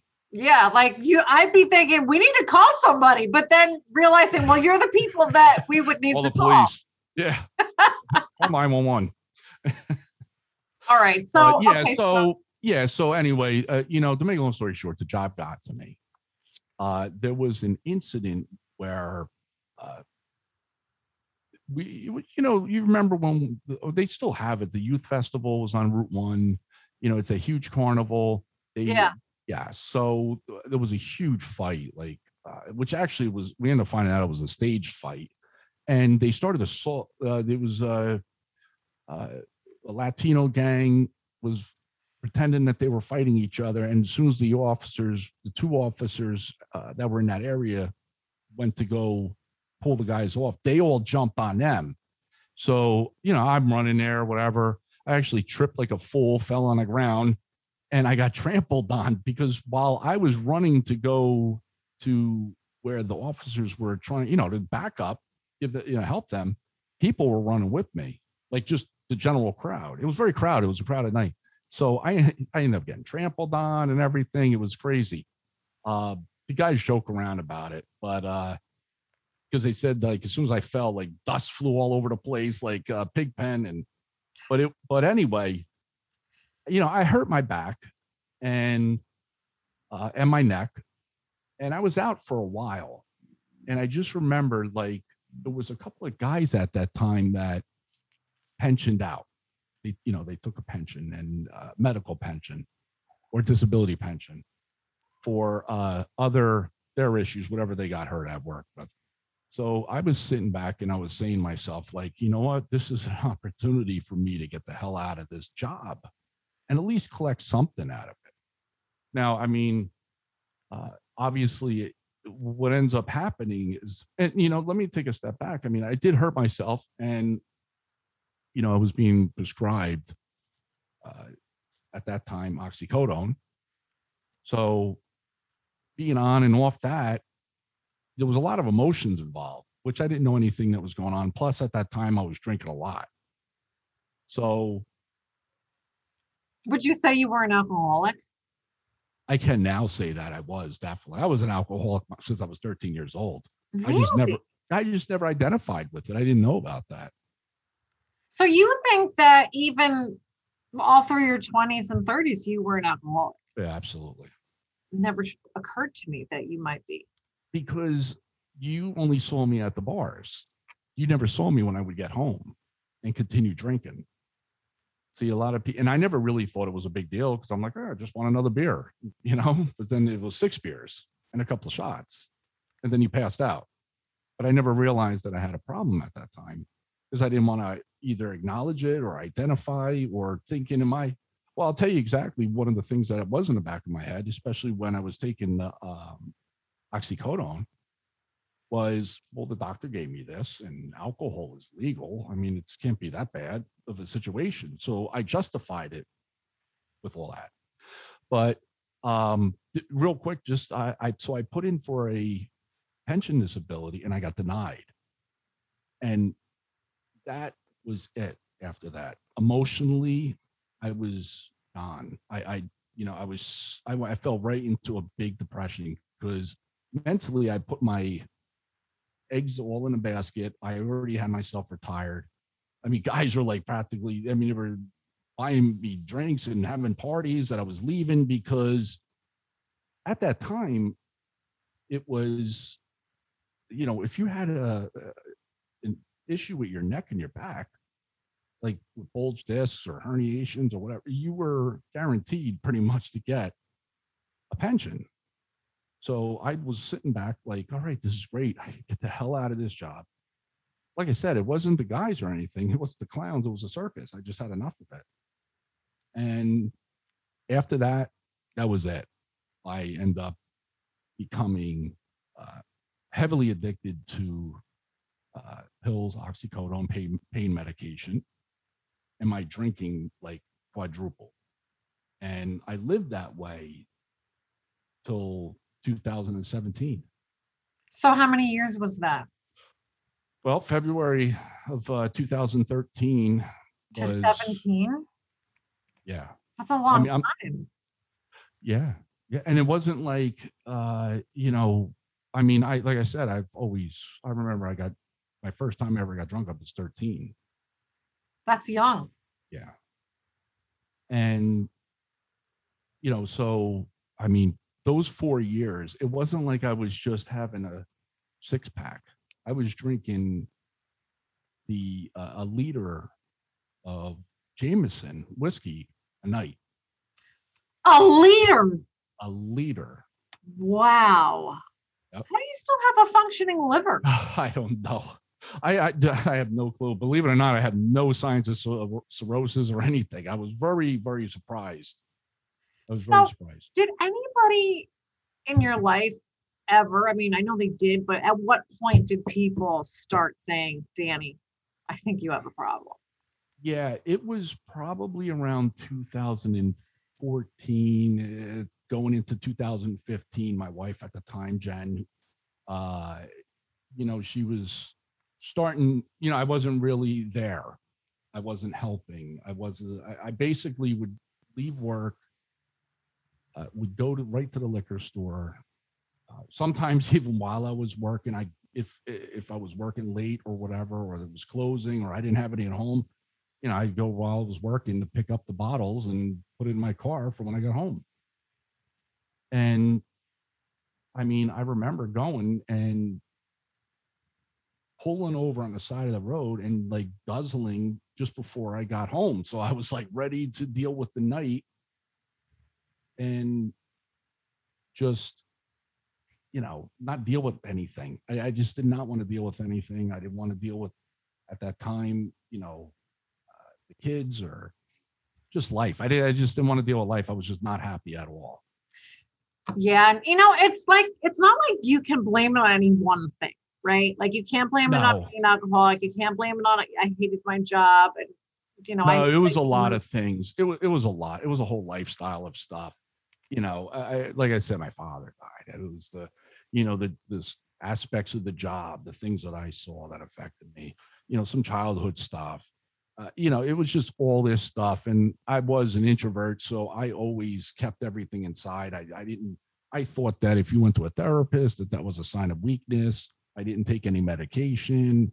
You know, uh, it's amazing and i and i know this now but the most complicated organ in your body people neglect it every day and now i am like bro you got to go talk to somebody i recommend that you go talk to somebody which is why i'm going to school right now to get my master's degree as a social worker That's because great. I love that. Well, I want to talk about that more. yeah But I want to talk about what was happening to you when you were yeah spiraling. out of? Well, I mean, um, you know, I, I mean, to get down to the whole nitty gritty with everything, I mean, I became very addicted to. I ended up going to from five milligram uh, oxycodones to thirty milligram Roxicodones, and it was what I was taking at that time. Plus, with the drinking, I, I can't believe that I am alive to be able to have this conversation with you. I really mean that, and you know, just very grateful that I can be here now to have this conversation. well, I'm grateful too. yeah, absolutely. And and you know, I I- I didn't do this. You know, I've been sober now for almost four years. July 12th will be four years. And I did not do this alone. I mean, it was my family, my friends, uh, you know, treatment, uh, you know, the room, AA rooms, uh, you know, it's just there's a whole network. You can't, and that's the thing is that you always think you're alone and you're not alone. You have a whole network of people that want you to succeed. Well, it starts with you though. I mean, would yes, you agree with that? absolutely. Yes, have to because- want it. Yeah, because I had to end up going three times to treatment. The first time I just was like uh, very childish, very mature. Uh, I wanted to be, you know, basically, I I had the adult version of oppositional uh, defiant uh, disorder, and I, whatever anybody was saying at that point. So then, so then I was like, all right, you know what? I got to go back because I'm going to lose my job. So I still wasn't mentally doing it for me. I was doing it because I don't want to lose my job. I was like, well, I better get back because Chief's gonna freaking ream me a new, you know what, and he's gonna fire me. So Well, I did had- something happen? Because it sounds like they wanted you to go to rehab. I mean, was it a secret that you had this problem, or did did a lot? yeah, of well, well, no, I mean, uh, Jen and I had a, uh, you know, a huge argument. I was, uh, which I mean, everything I did. I mean, she had every right to yell at me for. Uh, I mean, I was a complete disaster and destroying our family life. So I mean, we had a huge argument. Uh, I was leaving, and uh, she was she didn't want me to leave because it was obvious that I was drunk. She wanted me to go kill somebody or kill. So she called the police, and then it was, uh, you know, the police have to obviously tell my bosses to let them know what's going on. I mean, they're, they're supposed to do that by policy. You have to do that. So they contacted my headquarters, and was more if it wasn't for my friends or family uh, at that point they saved my job and saved me because even though the first two times I didn't uh, become like sober, it was laying a foundation because at that time I didn't. I was like, I'm not going to treatment or rehab. I mean, that's where you know heroin addicts and bad people go. that's not me. That's not. I'm not one of them. I'm not them. Exactly. Exactly. Until I got there. And then I realized there were doctors, there were lawyers, there was a, there was a sheriff's officer that was there. And I was like, wow. And it was like that whole thinking changed where I was like, this is, you know, there's no discriminating with addiction. At anybody can have it. And I realized, I mean, you know, th- there was a doctor and, and an attorney that were like high profile big wigs, like, you know, you call those power attorneys. Like the guys, he literally lives, and I talk to him all the time still, but he lives two houses away from Derek Jeter's house that Tom Brady's staying at. You know, he lives on that same island. I mean, he's got that kind of money. I mean, but he is an alcoholic, and and it just goes to show. Yeah, it So- doesn't discriminate. But I talk to me about what your your mindset, you know, because I know this is the way I imagine it happens is you do start to recognize at some point in time Yes. that my drinking is causing a lot of problems. But you still want to be able to do it. So you start Yeah. thinking, well, maybe I can just do it on weekends. just drink some wine or beer. I'll leave the liquor out. Yes, I've done that a hundred times. As a matter of fact, every alcoholic has done that. They call it actually research and development. Really? terms of the room. Yes. Like if they go out and they're like, you know what? I'm just gonna try like a just have a couple glasses of wine at dinner. Yeah. Or just gonna have a beer or two, no big deal. I can't do that. I can't do any of that. I can't even uh I wouldn't even have a um, you know, those non-alcoholic ones. The And yeah, I mean, I just know for me, I know for me, it's just it's you're going down a slippery slope. It's just Yeah. I, I just know I can't. I I can't. There I have to, there are people that um will say that like oh I, I well there seems to be two schools of thought there's the people that say well i can be cured at some point and then i can drink like a normal person Mhm. or no i i can never drink again yeah, It- that's me. okay I can't do anything ever again. i And don't I'm- I don't necessarily even- believe the first one exists i think Which one's that?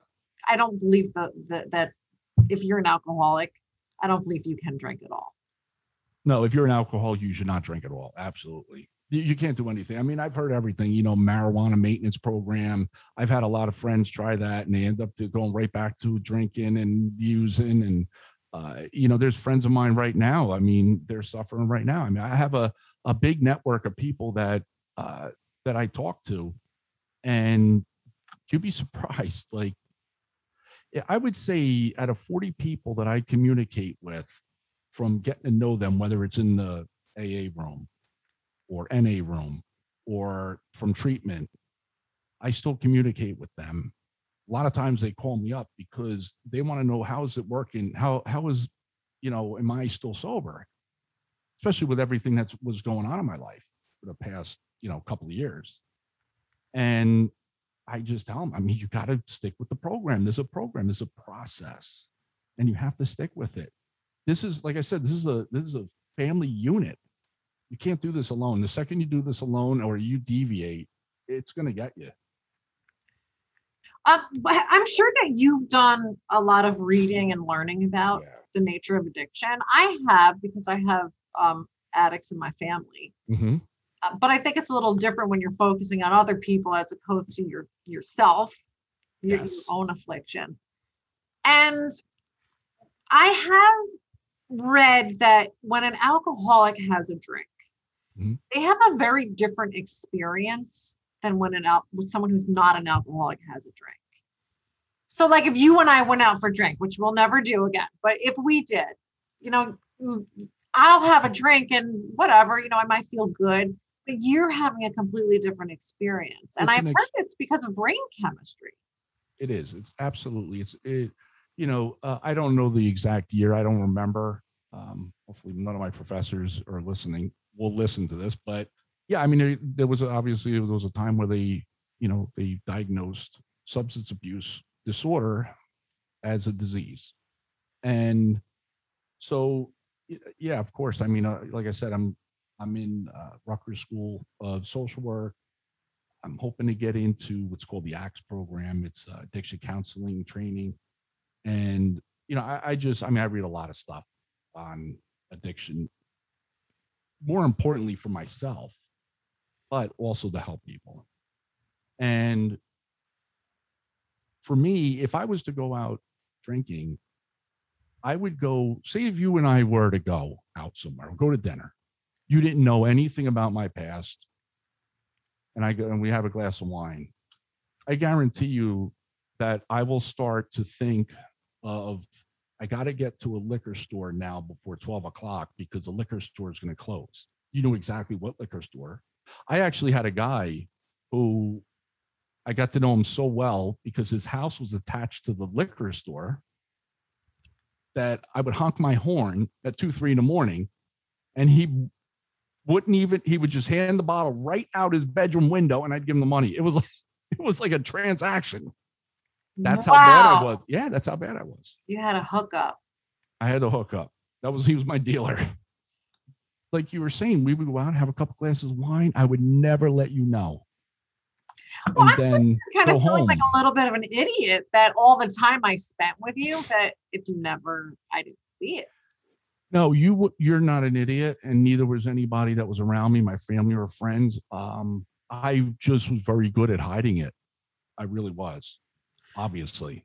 And you know what? And and that's one of the things that I am going to, you know, be involved with is to I'm going to talk about the signs that people like yourself, my friends, and my family they missed, but there were a lot of signs, and you know, you just a lot of people were like, I, I can't even tell you, like even my own family and, and Jen's family, everybody was like, dude, I, I had no clue that you were dealing with this. Well, I remember when you and I did um sort of reconnect and we were talking more and uh, it was right before you got divorced and then when you were getting divorced. Um, because I handled your divorce Yes. and I remember thinking, and I even said this to you, like, you know, Tammy, when I knew you, you were so together. You really had your shit together. You were professional. And I remember you were, you know, you always talked about saving your money and, you know, pay, paying off debt. And and you just seemed like you were really together and you and you were responsible. And I was like, what the hell happened to you? Yeah, no, it's so true. And you know what the funny thing is, is that a lot of people look at the house on the outside and see how beautiful it is, yet it's a complete disaster inside. And that's what my life was. My life was basically, I had a wonderful landscaped house, but inside was a complete disaster. It looked like a, eh, you know, and I, when I'm referring to that, I'm referring to my head. You know, Yeah. I, I put on a good front. I was always, I mean, people always used to tell me at work, Danny, it's always nice seeing you coming in smiling. You make my day. Uh, you know, three o'clock uh, in the afternoon, uh, you would come in and your smile got me through the last hour. Uh, But you were always fun. I I remember that about Yeah, you. You don't remember you having grumpy days, you know, or maybe your version of grumpy was was still pretty pleasant.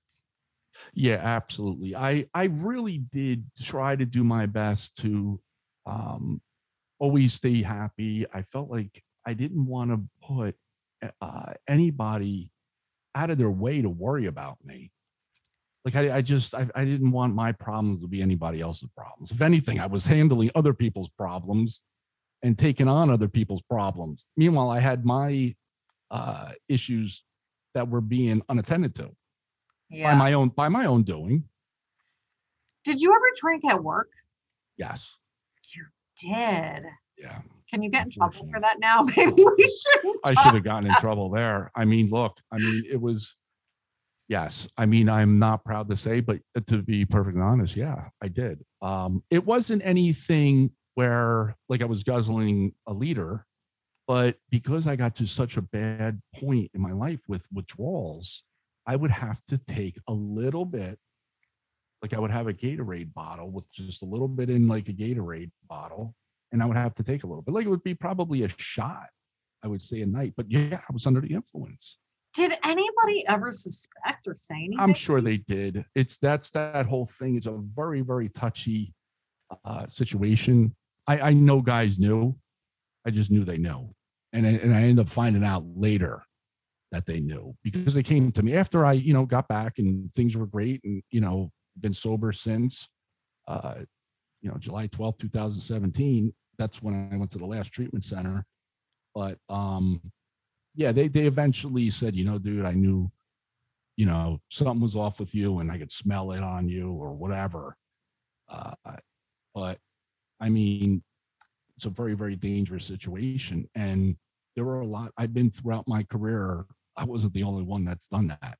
There's been many times, starting from when I first started to when I was just ended.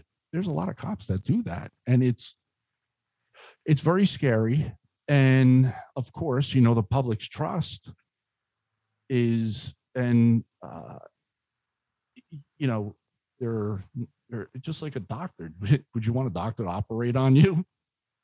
Being drunk or under the influence? Would you want a cop holding a gun? Yeah. under the influence you know? So yeah but uh unfortunately the addiction uh i was not concerned about my job obviously. I was more or less concerned about i had to keep myself from going through the withdrawals because of the pain Yeah. Yeah. You uh, alcohol withdrawal is actually really dangerous. A lot of people don't know that.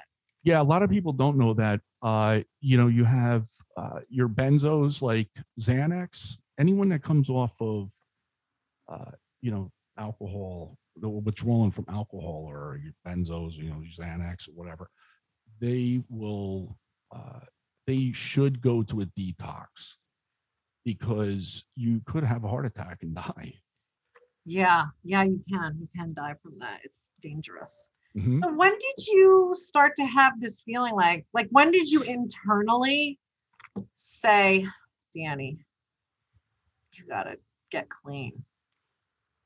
You know, I mean, it was uh man, my I would say when I saw my daughter crying and having panic attacks, and it really broke my heart. And I mean, she's got these, you know, big blue eyes. And, you know, she came to me and she said, you know, Daddy, I want you to stop. And my God, it broke my heart. I'm gonna start getting emotional now again. But um, but yeah, it, and I realized at that point that, you know, this is uh this is something I have to do for my family, for me. How old was she then? Oh, let's see. So she she was about six or seven. Do you think that now that you're more self-aware, do you think that do you think it had anything to do with you maybe not respecting yourself, like feeling good about yourself? But without a doubt, I had major depression and anxiety. And I wasn't taking care of myself. I mean, like I said, the most complicated organ in our body, we, I was neglecting. And you know, there was there's chemicals, there's hormones, there's all type of dopamine, there's there's uh, you know, everything going on in your prefrontal cortex is just y- y- you have a lot of stuff going on, and I wasn't taking care of it. And had I known or actually you know, respected the advice of what people told me to go talk to a therapist and maybe you need medication, maybe I wouldn't have gotten that bad. Or maybe I would have prevented it years ago. I mean, Jen used to tell me all the time, you need to see somebody, you got to talk about these things. And maybe you need to see, but I really thought, like, no, I'm a police officer. Uh, you know, we're not supposed to have that weakness, show that weakness, or I'm not weak. You know, I got this. Well, something I remember about you that we had talked about a long time ago was you were young when your father died. Yes. And did you feel like a lot of responsibility like like I have to be the man of the house now? Yeah, and you know, it's I'm glad you brought that up because you know, for the longest time I had all this pressure on me and I was never like I mean, I had a childhood, but that from like 13 to about 18, 20, I would say uh well, no, about 21, you know, about the time when I finally was like moving out, I felt like I had all the responsibility of the world, but I put this on myself. It wasn't like my mother said, Hey, I want you to be the father of the house. She never said anything like that. I took on that role. And by taking on that role, I put a lot of pressure. I I mean, my brother and sister probably hated me at that point in my life because I was treating them like a child and like I was their father. But I had all this pressure on me. And you know, like I said, I mean, uh, I didn't see anybody. I didn't talk about it. I just Well, did was that pressure did, that you put on yourself, or was there something subtle, if you want to talk about it, that you feel like your mom did to kind of put you in that role? Yeah, well, see, probably around the time when we were having these conversations, I was blaming my mother at that time. But after the last treatment place that I was at, and my therapist, who was unbelievable, we were able to process that and just layer by layer, I got to where I was able to realize my mother actually never said to me, Danny, you're the man of the house now you have to take on all this. No, I, I took it upon myself and did this.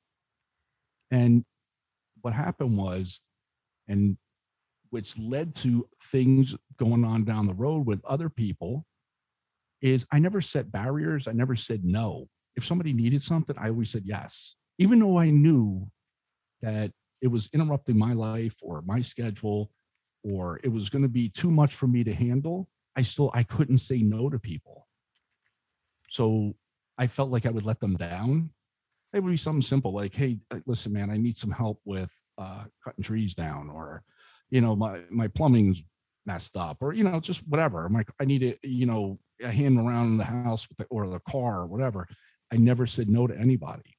So eventually I finally learned that I had to set boundaries and I had to think about me and my health. You know, I have Crohn's disease and everything. So that was another thing that was uh, a factor in my depression too. Yeah, we didn't even talk about that. You've had a lot going on, Danny. Yeah, man, I'm a complete mess. well, Let me tell you something. We've gotten through everything. no, we haven't. We no, and you know, and I just want to say, yeah, I, I I do have problems, but you know, looking back at what I have compared to what a lot of other people have, I'm very grateful from where I'm at right now. I really am. Even though I'm completely broke, I'm 45, living at my mother's house right now. But I'm going to tell you right now, I'm the happiest broke guy out there in the world. I really am. Um, this is not going to be my legacy, but you still got a long way to go. You're, you're I got a lot of years. I got a lot of good things. Yeah, I got a lot of good things coming. I got a lot of plans, but yeah. So I mean, the you know during this time when I was you know drinking and taking pills and everything, I was approached about doing these compounding uh, this compounding drug, uh, you know, uh, for pain. Was, Through your business. Yes. I was approached by somebody. I can't mention names or anything because it's still ongoing, even though I, you know, I, I did take a plea in the matter and I did admit to everything that I, my part. And, you know, this was during uh, 2015 and 16 and you were addicted at that time. I was completely, yeah, I was full blown addicted. I was not making, I, I mean, I was not making any good decisions at all. I never got in a car accident. And during that period, I think I got like five or six car accidents. Wow. Yeah. I mean, no, no, no. But no, it was a lot of it was like, uh, you know, going around a turn and jumping a curb and hitting the uh, telephone pole or a sign or something like that. But and you were just, drunk or high. Yeah, yeah, absolutely. But um, yeah, so I was approached about doing this whole compounding thing. I, I can't get into the whole thing still, but maybe that's another day when this is all settled. We could talk about that the details. But it was another one of my stupid decisions, and end up coming back as uh, a couple of weeks ago. I took a plea and I could be facing jail time. So and, you so basically to summarize, you got mixed up with some yeah transactions that are considered to be insurance fraud. Healthcare fraud, yes. Healthcare fraud. Yes. Yep. There was, you know, like I said, there was compounding. A lot of the stuff I didn't, you know, I knew that there was some stuff I was like, all right, this really, we shouldn't really be doing this. And there was a lot of it that I really didn't realize until I end up finding out like a few years ago when I knew I was said, oh my God, we did like people were getting arrested for this because it was this, you know, every there was a huge uh countrywide uh I guess a scheme going on that I didn't even know about of people taking the compounding and using certain insurances like what I did was you know, I would ask the guys at work if they were interested. Here is uh, a compound. If you got back problems, if you want vitamins, whatever, you know, and the guys did not know, uh, like anything behind it that they were doing anything wrong at all, and they thought they were helping me out, and they were looking at it like, oh, you know, uh, Danny uh, is going through a tough time I'm sure they knew that I was drinking and really in a bad spot. And they probably thought this is a great way for me to help him out. Maybe if he made some money, he'll be happy and he'll stop drinking or something. I, I mean, that's the one thing I could imagine was going on in their head. So, I mean, I, eh, just mm-hmm. so people know, because I know you can't talk a lot of, of, details about that right now, but mm-hmm. if, if, I could invite people to just Google you, they'll yes, find an article. Yes. I've done it. I've Googled you, and yes, you know, it, there's an article floating around and kind of. Yeah, no, it, you know, I'll tell you what, the this has been going on for a couple of years. That even before I knew I was a target of an investigation, I knew that it was eventually I was going to be one. I just saw it coming.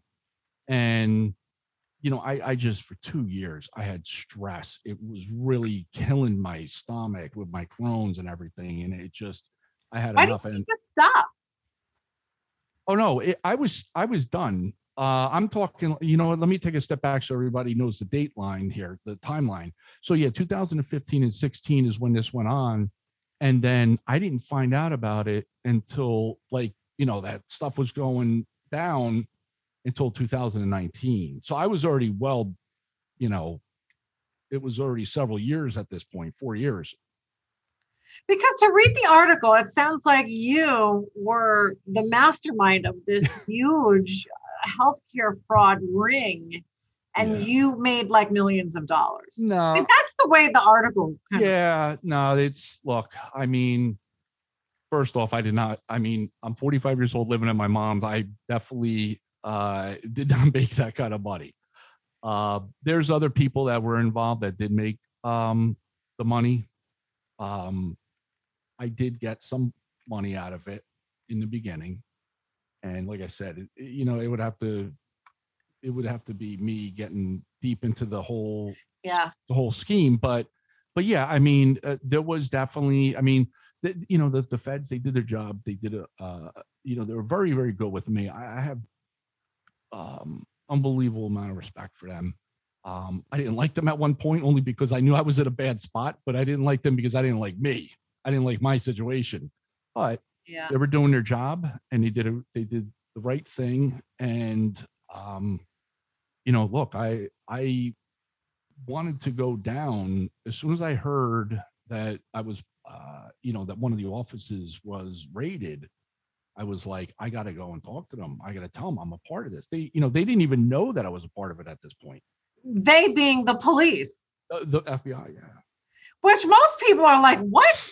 Are you crazy? You're not going to go talk to the FBI. And yeah I want to clarify something too for the people listening that Sure. don't already know this is when you are part of a conspiracy, because that's Mhm. basically what this was, yeah absolutely you're responsible. Every one of the conspirators is responsible for what the others are doing. yes So if you had one little part of it, well that was the whole you're thing responsible for all of it. every single thing. Yes, it's uh, the F the I don't want to say FBI. The the federal laws are not like the state laws, and uh, you know it, it was just a the situation basically was that even though I did not make well even let's say if I didn't make a dollar Mhm. it was just because I was involved I get clumped in with everything Yeah. and everybody that's involved that's even on a low scale So why did you feel like you needed to go talk to the FBI? Because I know you you even told me that your attorney had advised you against yes that particular course of action. You Why know, was it important to you to do that? I, I just i i had just this overwhelming amount of guilt i felt uh, I didn't sleep for two years uh, well actually i mean i i didn't sleep until i finally got it off my chest but yeah it was uh, my attorney wanted me to uh, hold off just yet because of course she has to do her job. She has to find out what's going on in the first place. And are you even a target of the investigation? And you know sh- she's doing she did a wonderful job uh and but i still finally told her look i want to go in and i want to tell them i have to. And the reason why i did it was because this was the last thing that i could at least say i don't think there's if there's anything else out there going on that i may have done i really don't remember. But let's just say for argument's sakes this was the last thing that i was involved with that had anything to do with my past with my addiction. And i wanted to put it to rest. And i want and, and i approached them not as a uh, person admitting guilt. It wasn't just that. I actually told them on the record i wanted to do an amends and that's how i treated it i wanted to do amends to all the people that i affected uh, you know say taxpayers uh, just just anybody, my my coworkers, my family, my friends. I mean, I did all individual amends, but I wanted to do like this, you know, this this big amends to everybody. Matter of fact, it might sound might sound crazy, might sound funny, but I had to do this for me. Was I even wrote Governor Murphy a letter saying that I needed to make amends with the state of New Jersey. I know it you sounds crazy. It. I did. I mailed it. I did. But I'll tell you, uh, Did you ever get a response? No, no, I haven't got a response. Probably thought it was, yeah, he's probably like, look, look, at this guy. We got COVID going on and he wants me to worry about his amends. he probably put it right in the shredder. But anyway, you know what though? Um, it made me feel really good. And I don't see him going on five o'clock news saying, I just want to make this official. This is Danny's amends for everybody.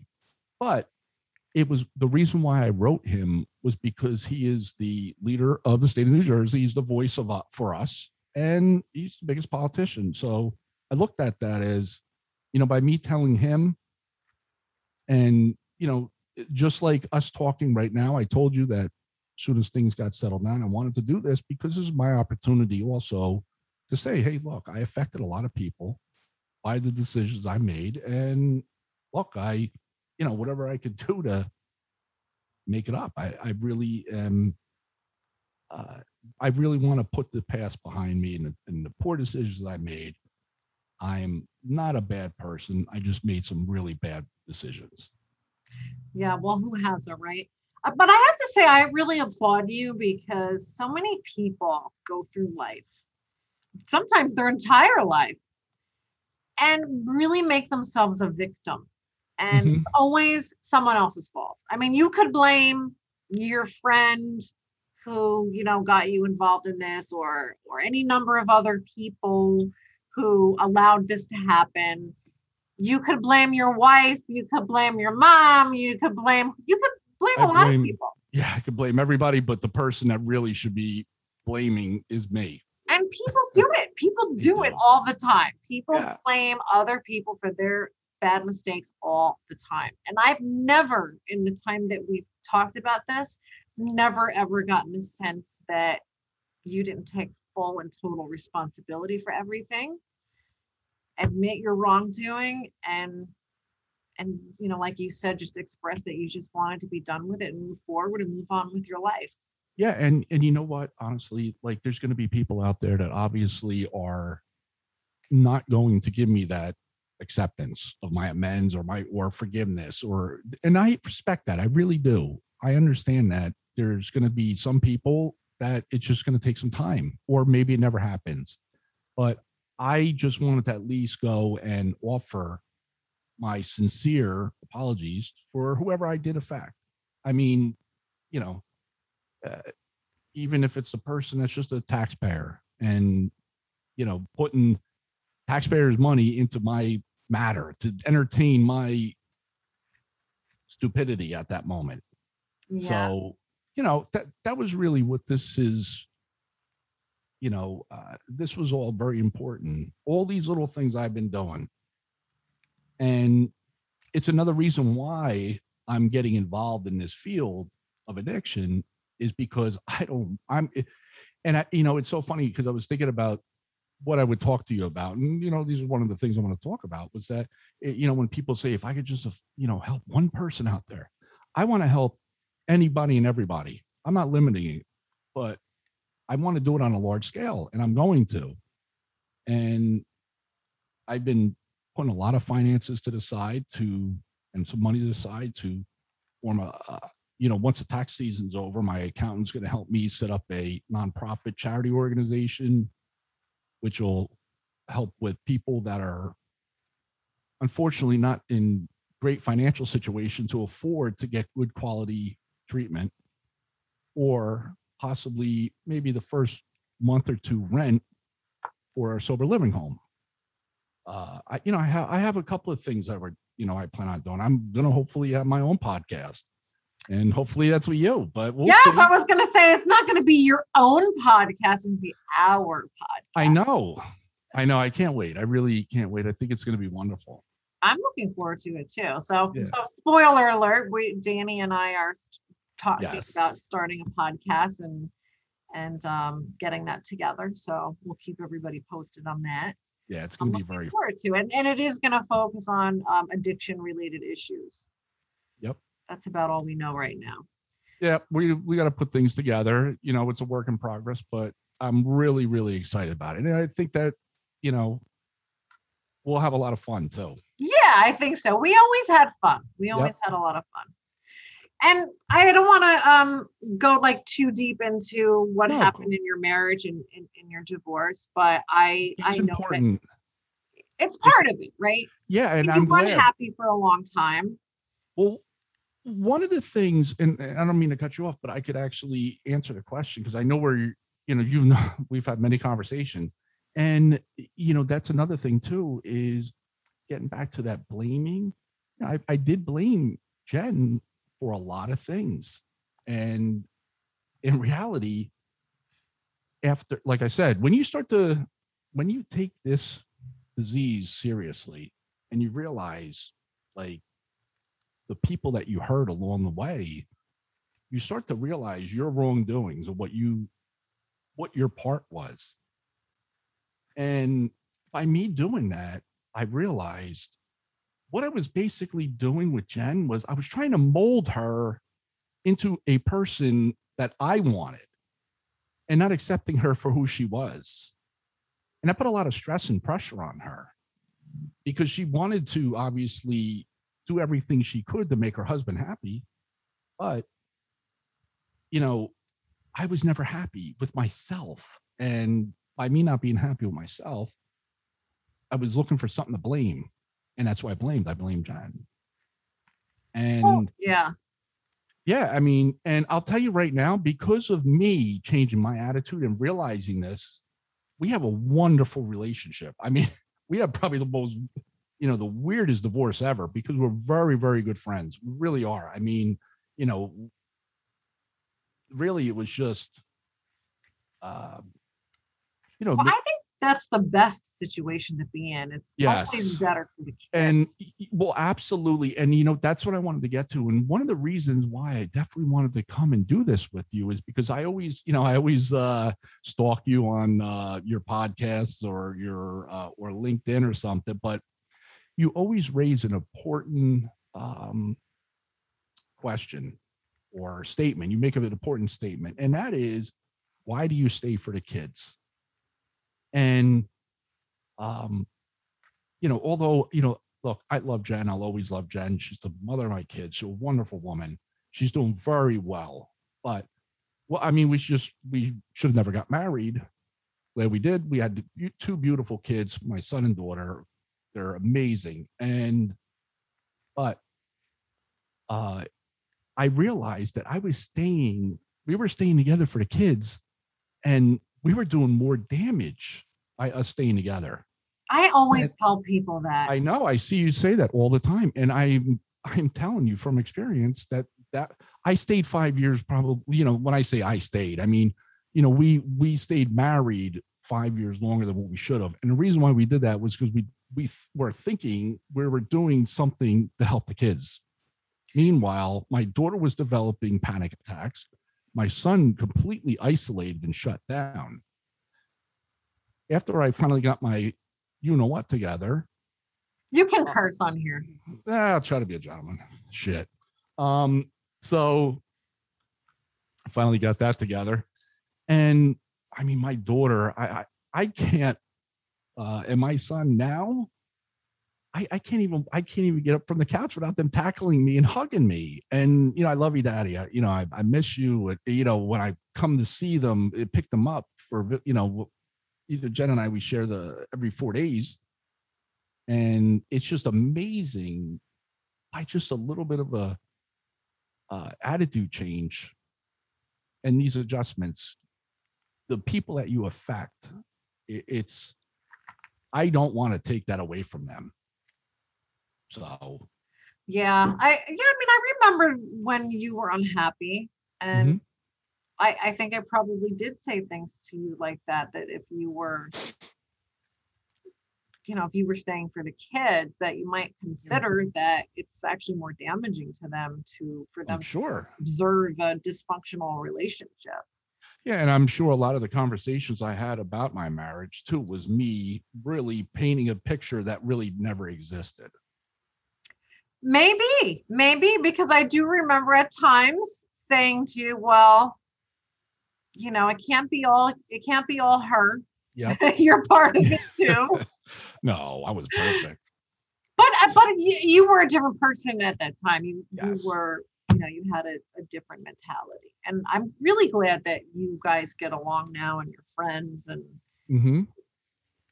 No, without a doubt. I mean, I'm telling you, like just the whole situation, we really look to help each other. And I, I say this to couples uh, at, if you really love your kids, put aside the immaturity and the past and let it go. I, I, I used to go on calls with domestics and I used to be like, just let it go. Who cares if she's dating or he's dating and you know the, the girlfriend's 10 years younger and blonde or whatever i who Yeah. cares at the end of the day you're damaging your kids your kids are going to be in and out of therapy or possibly addiction but yeah, I you know I think I said something to you one time. I don't know if you remember this. Which looking back, it, it was either like brilliant or really awful that I said this to you. But I remember saying to you, "Do you want your daughter to end up with a guy like you?" oh god i think i probably answered no I think you said no at this yeah time. Um, no definitely not you know, it wasn't like I was trying to break you up, but I wanted you to be happy. And if of course you know, not if being in the marriage wasn't what was going to make you happy and be healthy for everybody, you know, you there's one of two things. You either need to acknowledge that and get a divorce, or you need to work on it. Yeah. But be committed to working on it. well that was it i mean i you know look i i did a lot of um you know really messed up things i mean throughout my marriage you know I, there was you know i wasn't faithful. I i was uh drinking and then you know gambling. I had a very very addictive personality. I i have one. It's not like it goes away. I have a very addictive personality. I mean i i don't go to i wouldn't even go down to atlantic city or put myself in you know gam you know uh it wasn't even just the gambling. It was because of the drinking uh, that was involved with it. I related everything to drinking and i had to stop doing these things for a while because i didn't trust myself. And the best way for me to handle that was to stay away. The whole people places and things you know that's the word that's the you know, Yeah. what they use in in you know treatment and, and just in general. I, you could use that with anybody with anything whether you have an addiction or not. It's just you know the people you choose to hang out with the places you go to hang out with and the things you choose. I mean really i mean i never raised my hand and said i'm going to grow up and be an addict alcoholic and possibly go to prison for a few years you know i mean that's not what i wanted to you know i raised my hand for. Yeah. That's a good segue though. Are you gonna get jail time?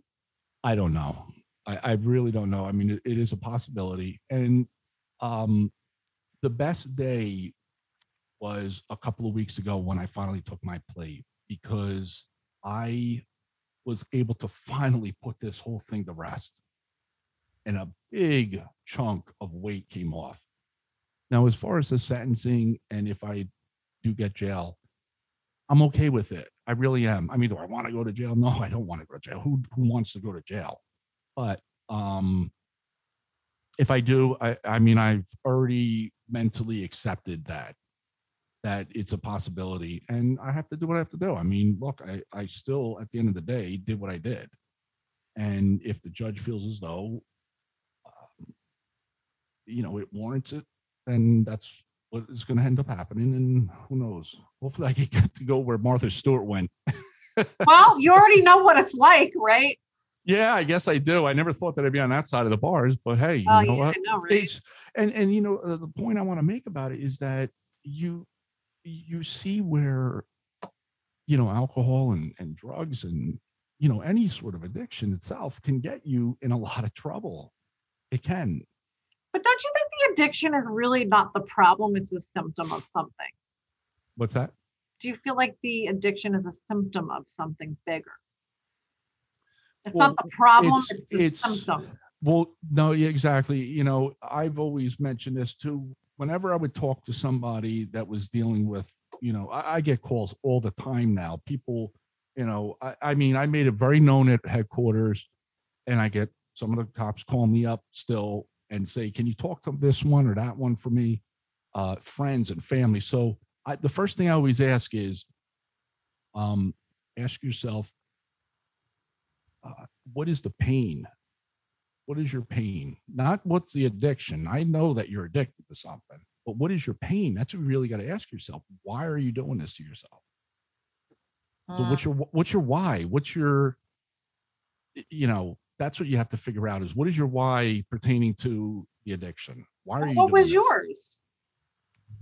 Well, I mean, it was just um a lot of it was just I was not happy with my current life. That was it. I just wasn't happy with me. And instead of like like say even a job, um yeah, I felt stuck because I was like, look, I mean, like this is a great career. Say what you want, but it's a wonderful career. It's a professional career. Uh, it's an honorable uh, position being. Um, you know, eh, besides the benefits of pension and all that, I didn't want to lose any of that stuff. And instead of going and calling it quits, which I should have, and start a whole new career, um, I felt like I was going to let everyone down if I quit.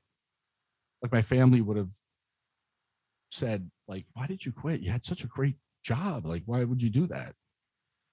And then, a lot of it's caring too much what other people think yeah that that was a that played a major role was me worrying about um what the guys think that i was you know weak uh you know you know there's another word out there it starts with a p but i'm not to go I, I still be a gentleman but no i mean in reality though it, that really did play in my head I, I wanted to leave many times and that's why when that uh, when i was denied my disability i was like I, I really went south with it was because I didn't have that excuse to say, well, look, my neck was hurt and my back was hurt.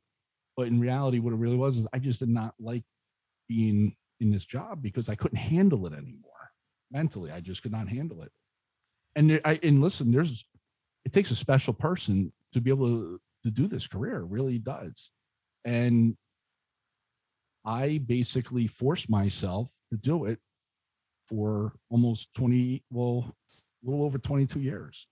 I mean, and I hope you don't look at yourself like a failure in any no, way. I mean, you did no. it for a long time.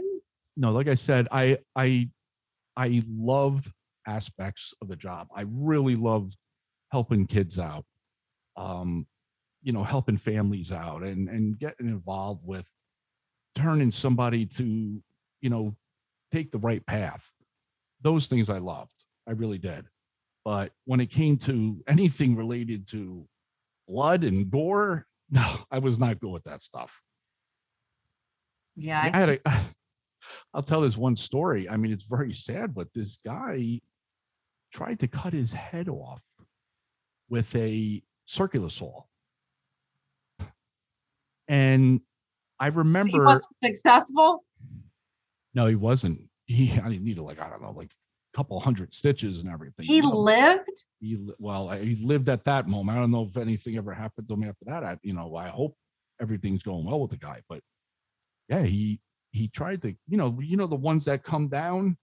You know, he cuts yes. the wood. They call it a chop saw, but yeah. yeah, he put his. And what happened was, I guess obviously when as soon as you start, like he tried to cut his neck, and the sensation, whatever, it, it like sliced down his face hope I, I, hope that you get probably like half your um your uh audience is probably like throwing up right now.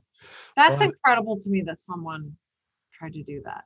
I actually one of the guys came on scene and I had to I was I almost fainted because it was like a 95 100 degree day with you know you got your vest on and all that stuff and after you know, the guy was taken away, I, I had to like take half my clothes off in the car, like my shirt, my vest, and all that stuff, and let the cold air hit me because it was really bad. It was really bad. It, you know, uh, just, you know, just all that stuff. I So was what doing. happened? Did someone find him and call 911? No, he called him. He actually called himself. Yeah, he said I tried to kill myself and um, I'm bleeding all over the place, something like that. I, it came in.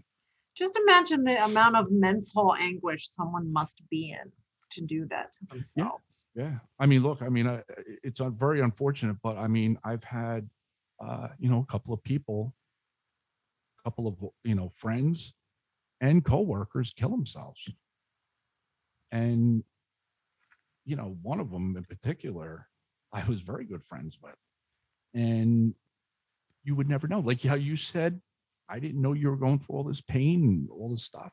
We, same thing with him. We never knew. Yeah, no, I mean, no one's going to talk about it. And I, I always, um, I, I'm always taken aback a little bit when people say that suicide is a really selfish act. I suppose you could look at it that way, but I really believe that unless you've ever been suicidal, and I'm not saying I've been suicidal, but I think that you can't even comprehend Uh, we what can't. that person is feeling where they are so depressed or you know afflicted in some way that they they actually want to end their lives and they actually do it Yeah, I mean, there are the ones that are absolutely committed and really do it. There is also the other side of the coin where they feel as though they would help their family by this. Their family would be a lot happier with them gone. And Yeah. that's that's also something that, you know, there's a lot of cops that deal with that every day and they Yeah. sit back and they fight with themselves. I mean, I there was times I thought about taking my own life. It was. Well i'm glad you didn't I'm glad I didn't either. well i have a coach who says that you know whatever bad things happen in your life there's there is a gift in it Mhm. you just have to figure out what it is That's it. Yeah. Well, that's it. There's um there's two things that affect the I mean, there's two things that happen in a person's life. One, they're born, and two, they figure out why. So Did once you figure figure out why I hope so. I mean, my why I think is just really going to be that I had to go through all this pain so that I can help other people. And that's what I'm going to do. I can't see any bad coming out of it. You know, I, I just really genuinely am happy to get involved with this. And now that my case is, uh, you know, pretty much settled, I mean, you know, I still got some things that I have to handle with it, but, you know, one way or the other, regardless, and, you know, I got to find out if I'm able to still have a license or not. But no matter what, even if I can't have a license and be an actual therapist or a social worker, I'm still going to be heavily involved with this community and this population. Well, I hope that you can have your license because I can't think of anybody better and better suited for it. Haven't gone through what you've been through. And I'm looking forward to our podcast. Yes, I can't wait. It's going to be a lot of fun. Yeah, it will be. We'll have to talk more about that. And for people that are watching or listening, if they just want to reach out to you and Yeah. say hi, or maybe they have some stuff of their own going on that they want to talk to you about, how how should they reach out to you? Look, you can have my phone number and text me. I really hope that I don't get any uh, Crazy oh, Pants? crazy stuff, but no, my phone number is 609 235 8586. If you or somebody you know is suffering in addiction, please contact me. Absolutely. I will. There, I know I have so many resources available now. So, Well, thank you, Danny. Thanks for being so open and honest. yeah, no, I'm so happy that I was able to do this. I'm happy to finally see you. I haven't seen you in forever, even if it is on Zoom. Yeah. Well, one day, I mean, COVID is responsible for that, not you or Yes. but For one day once, soon. for once, I'm not at fault with something. Maybe we can go back to, I don't even know if it's still there. Remember Caribbean Cafe used to go to all the time? Yes, that would be nice. You know what? I owe you a birthday present. You do. And I'm right. going to make sure that I collect on it. Don't you worry. Well, look, I'm retired, so just tell me when. Thank you for listening to Wake Up Call, the podcast. I hope you enjoyed this episode. If you'd like to know more about me, you can find out more on my website, ChristinaPrevite.com. And be sure to sign up for my newsletter where I talk about everything that I'm reading, learning, listening to, doing, basically everything that I'm obsessed with right now. Follow me on social media. Look up Wake Up Call, the podcast on Facebook, Instagram, and Twitter. If you'd like to be a guest on Wake Up Call or there's someone you'd like to hear on my podcast, please email me at wakeupcallthepodcast at gmail.com. Thank you and see you next time.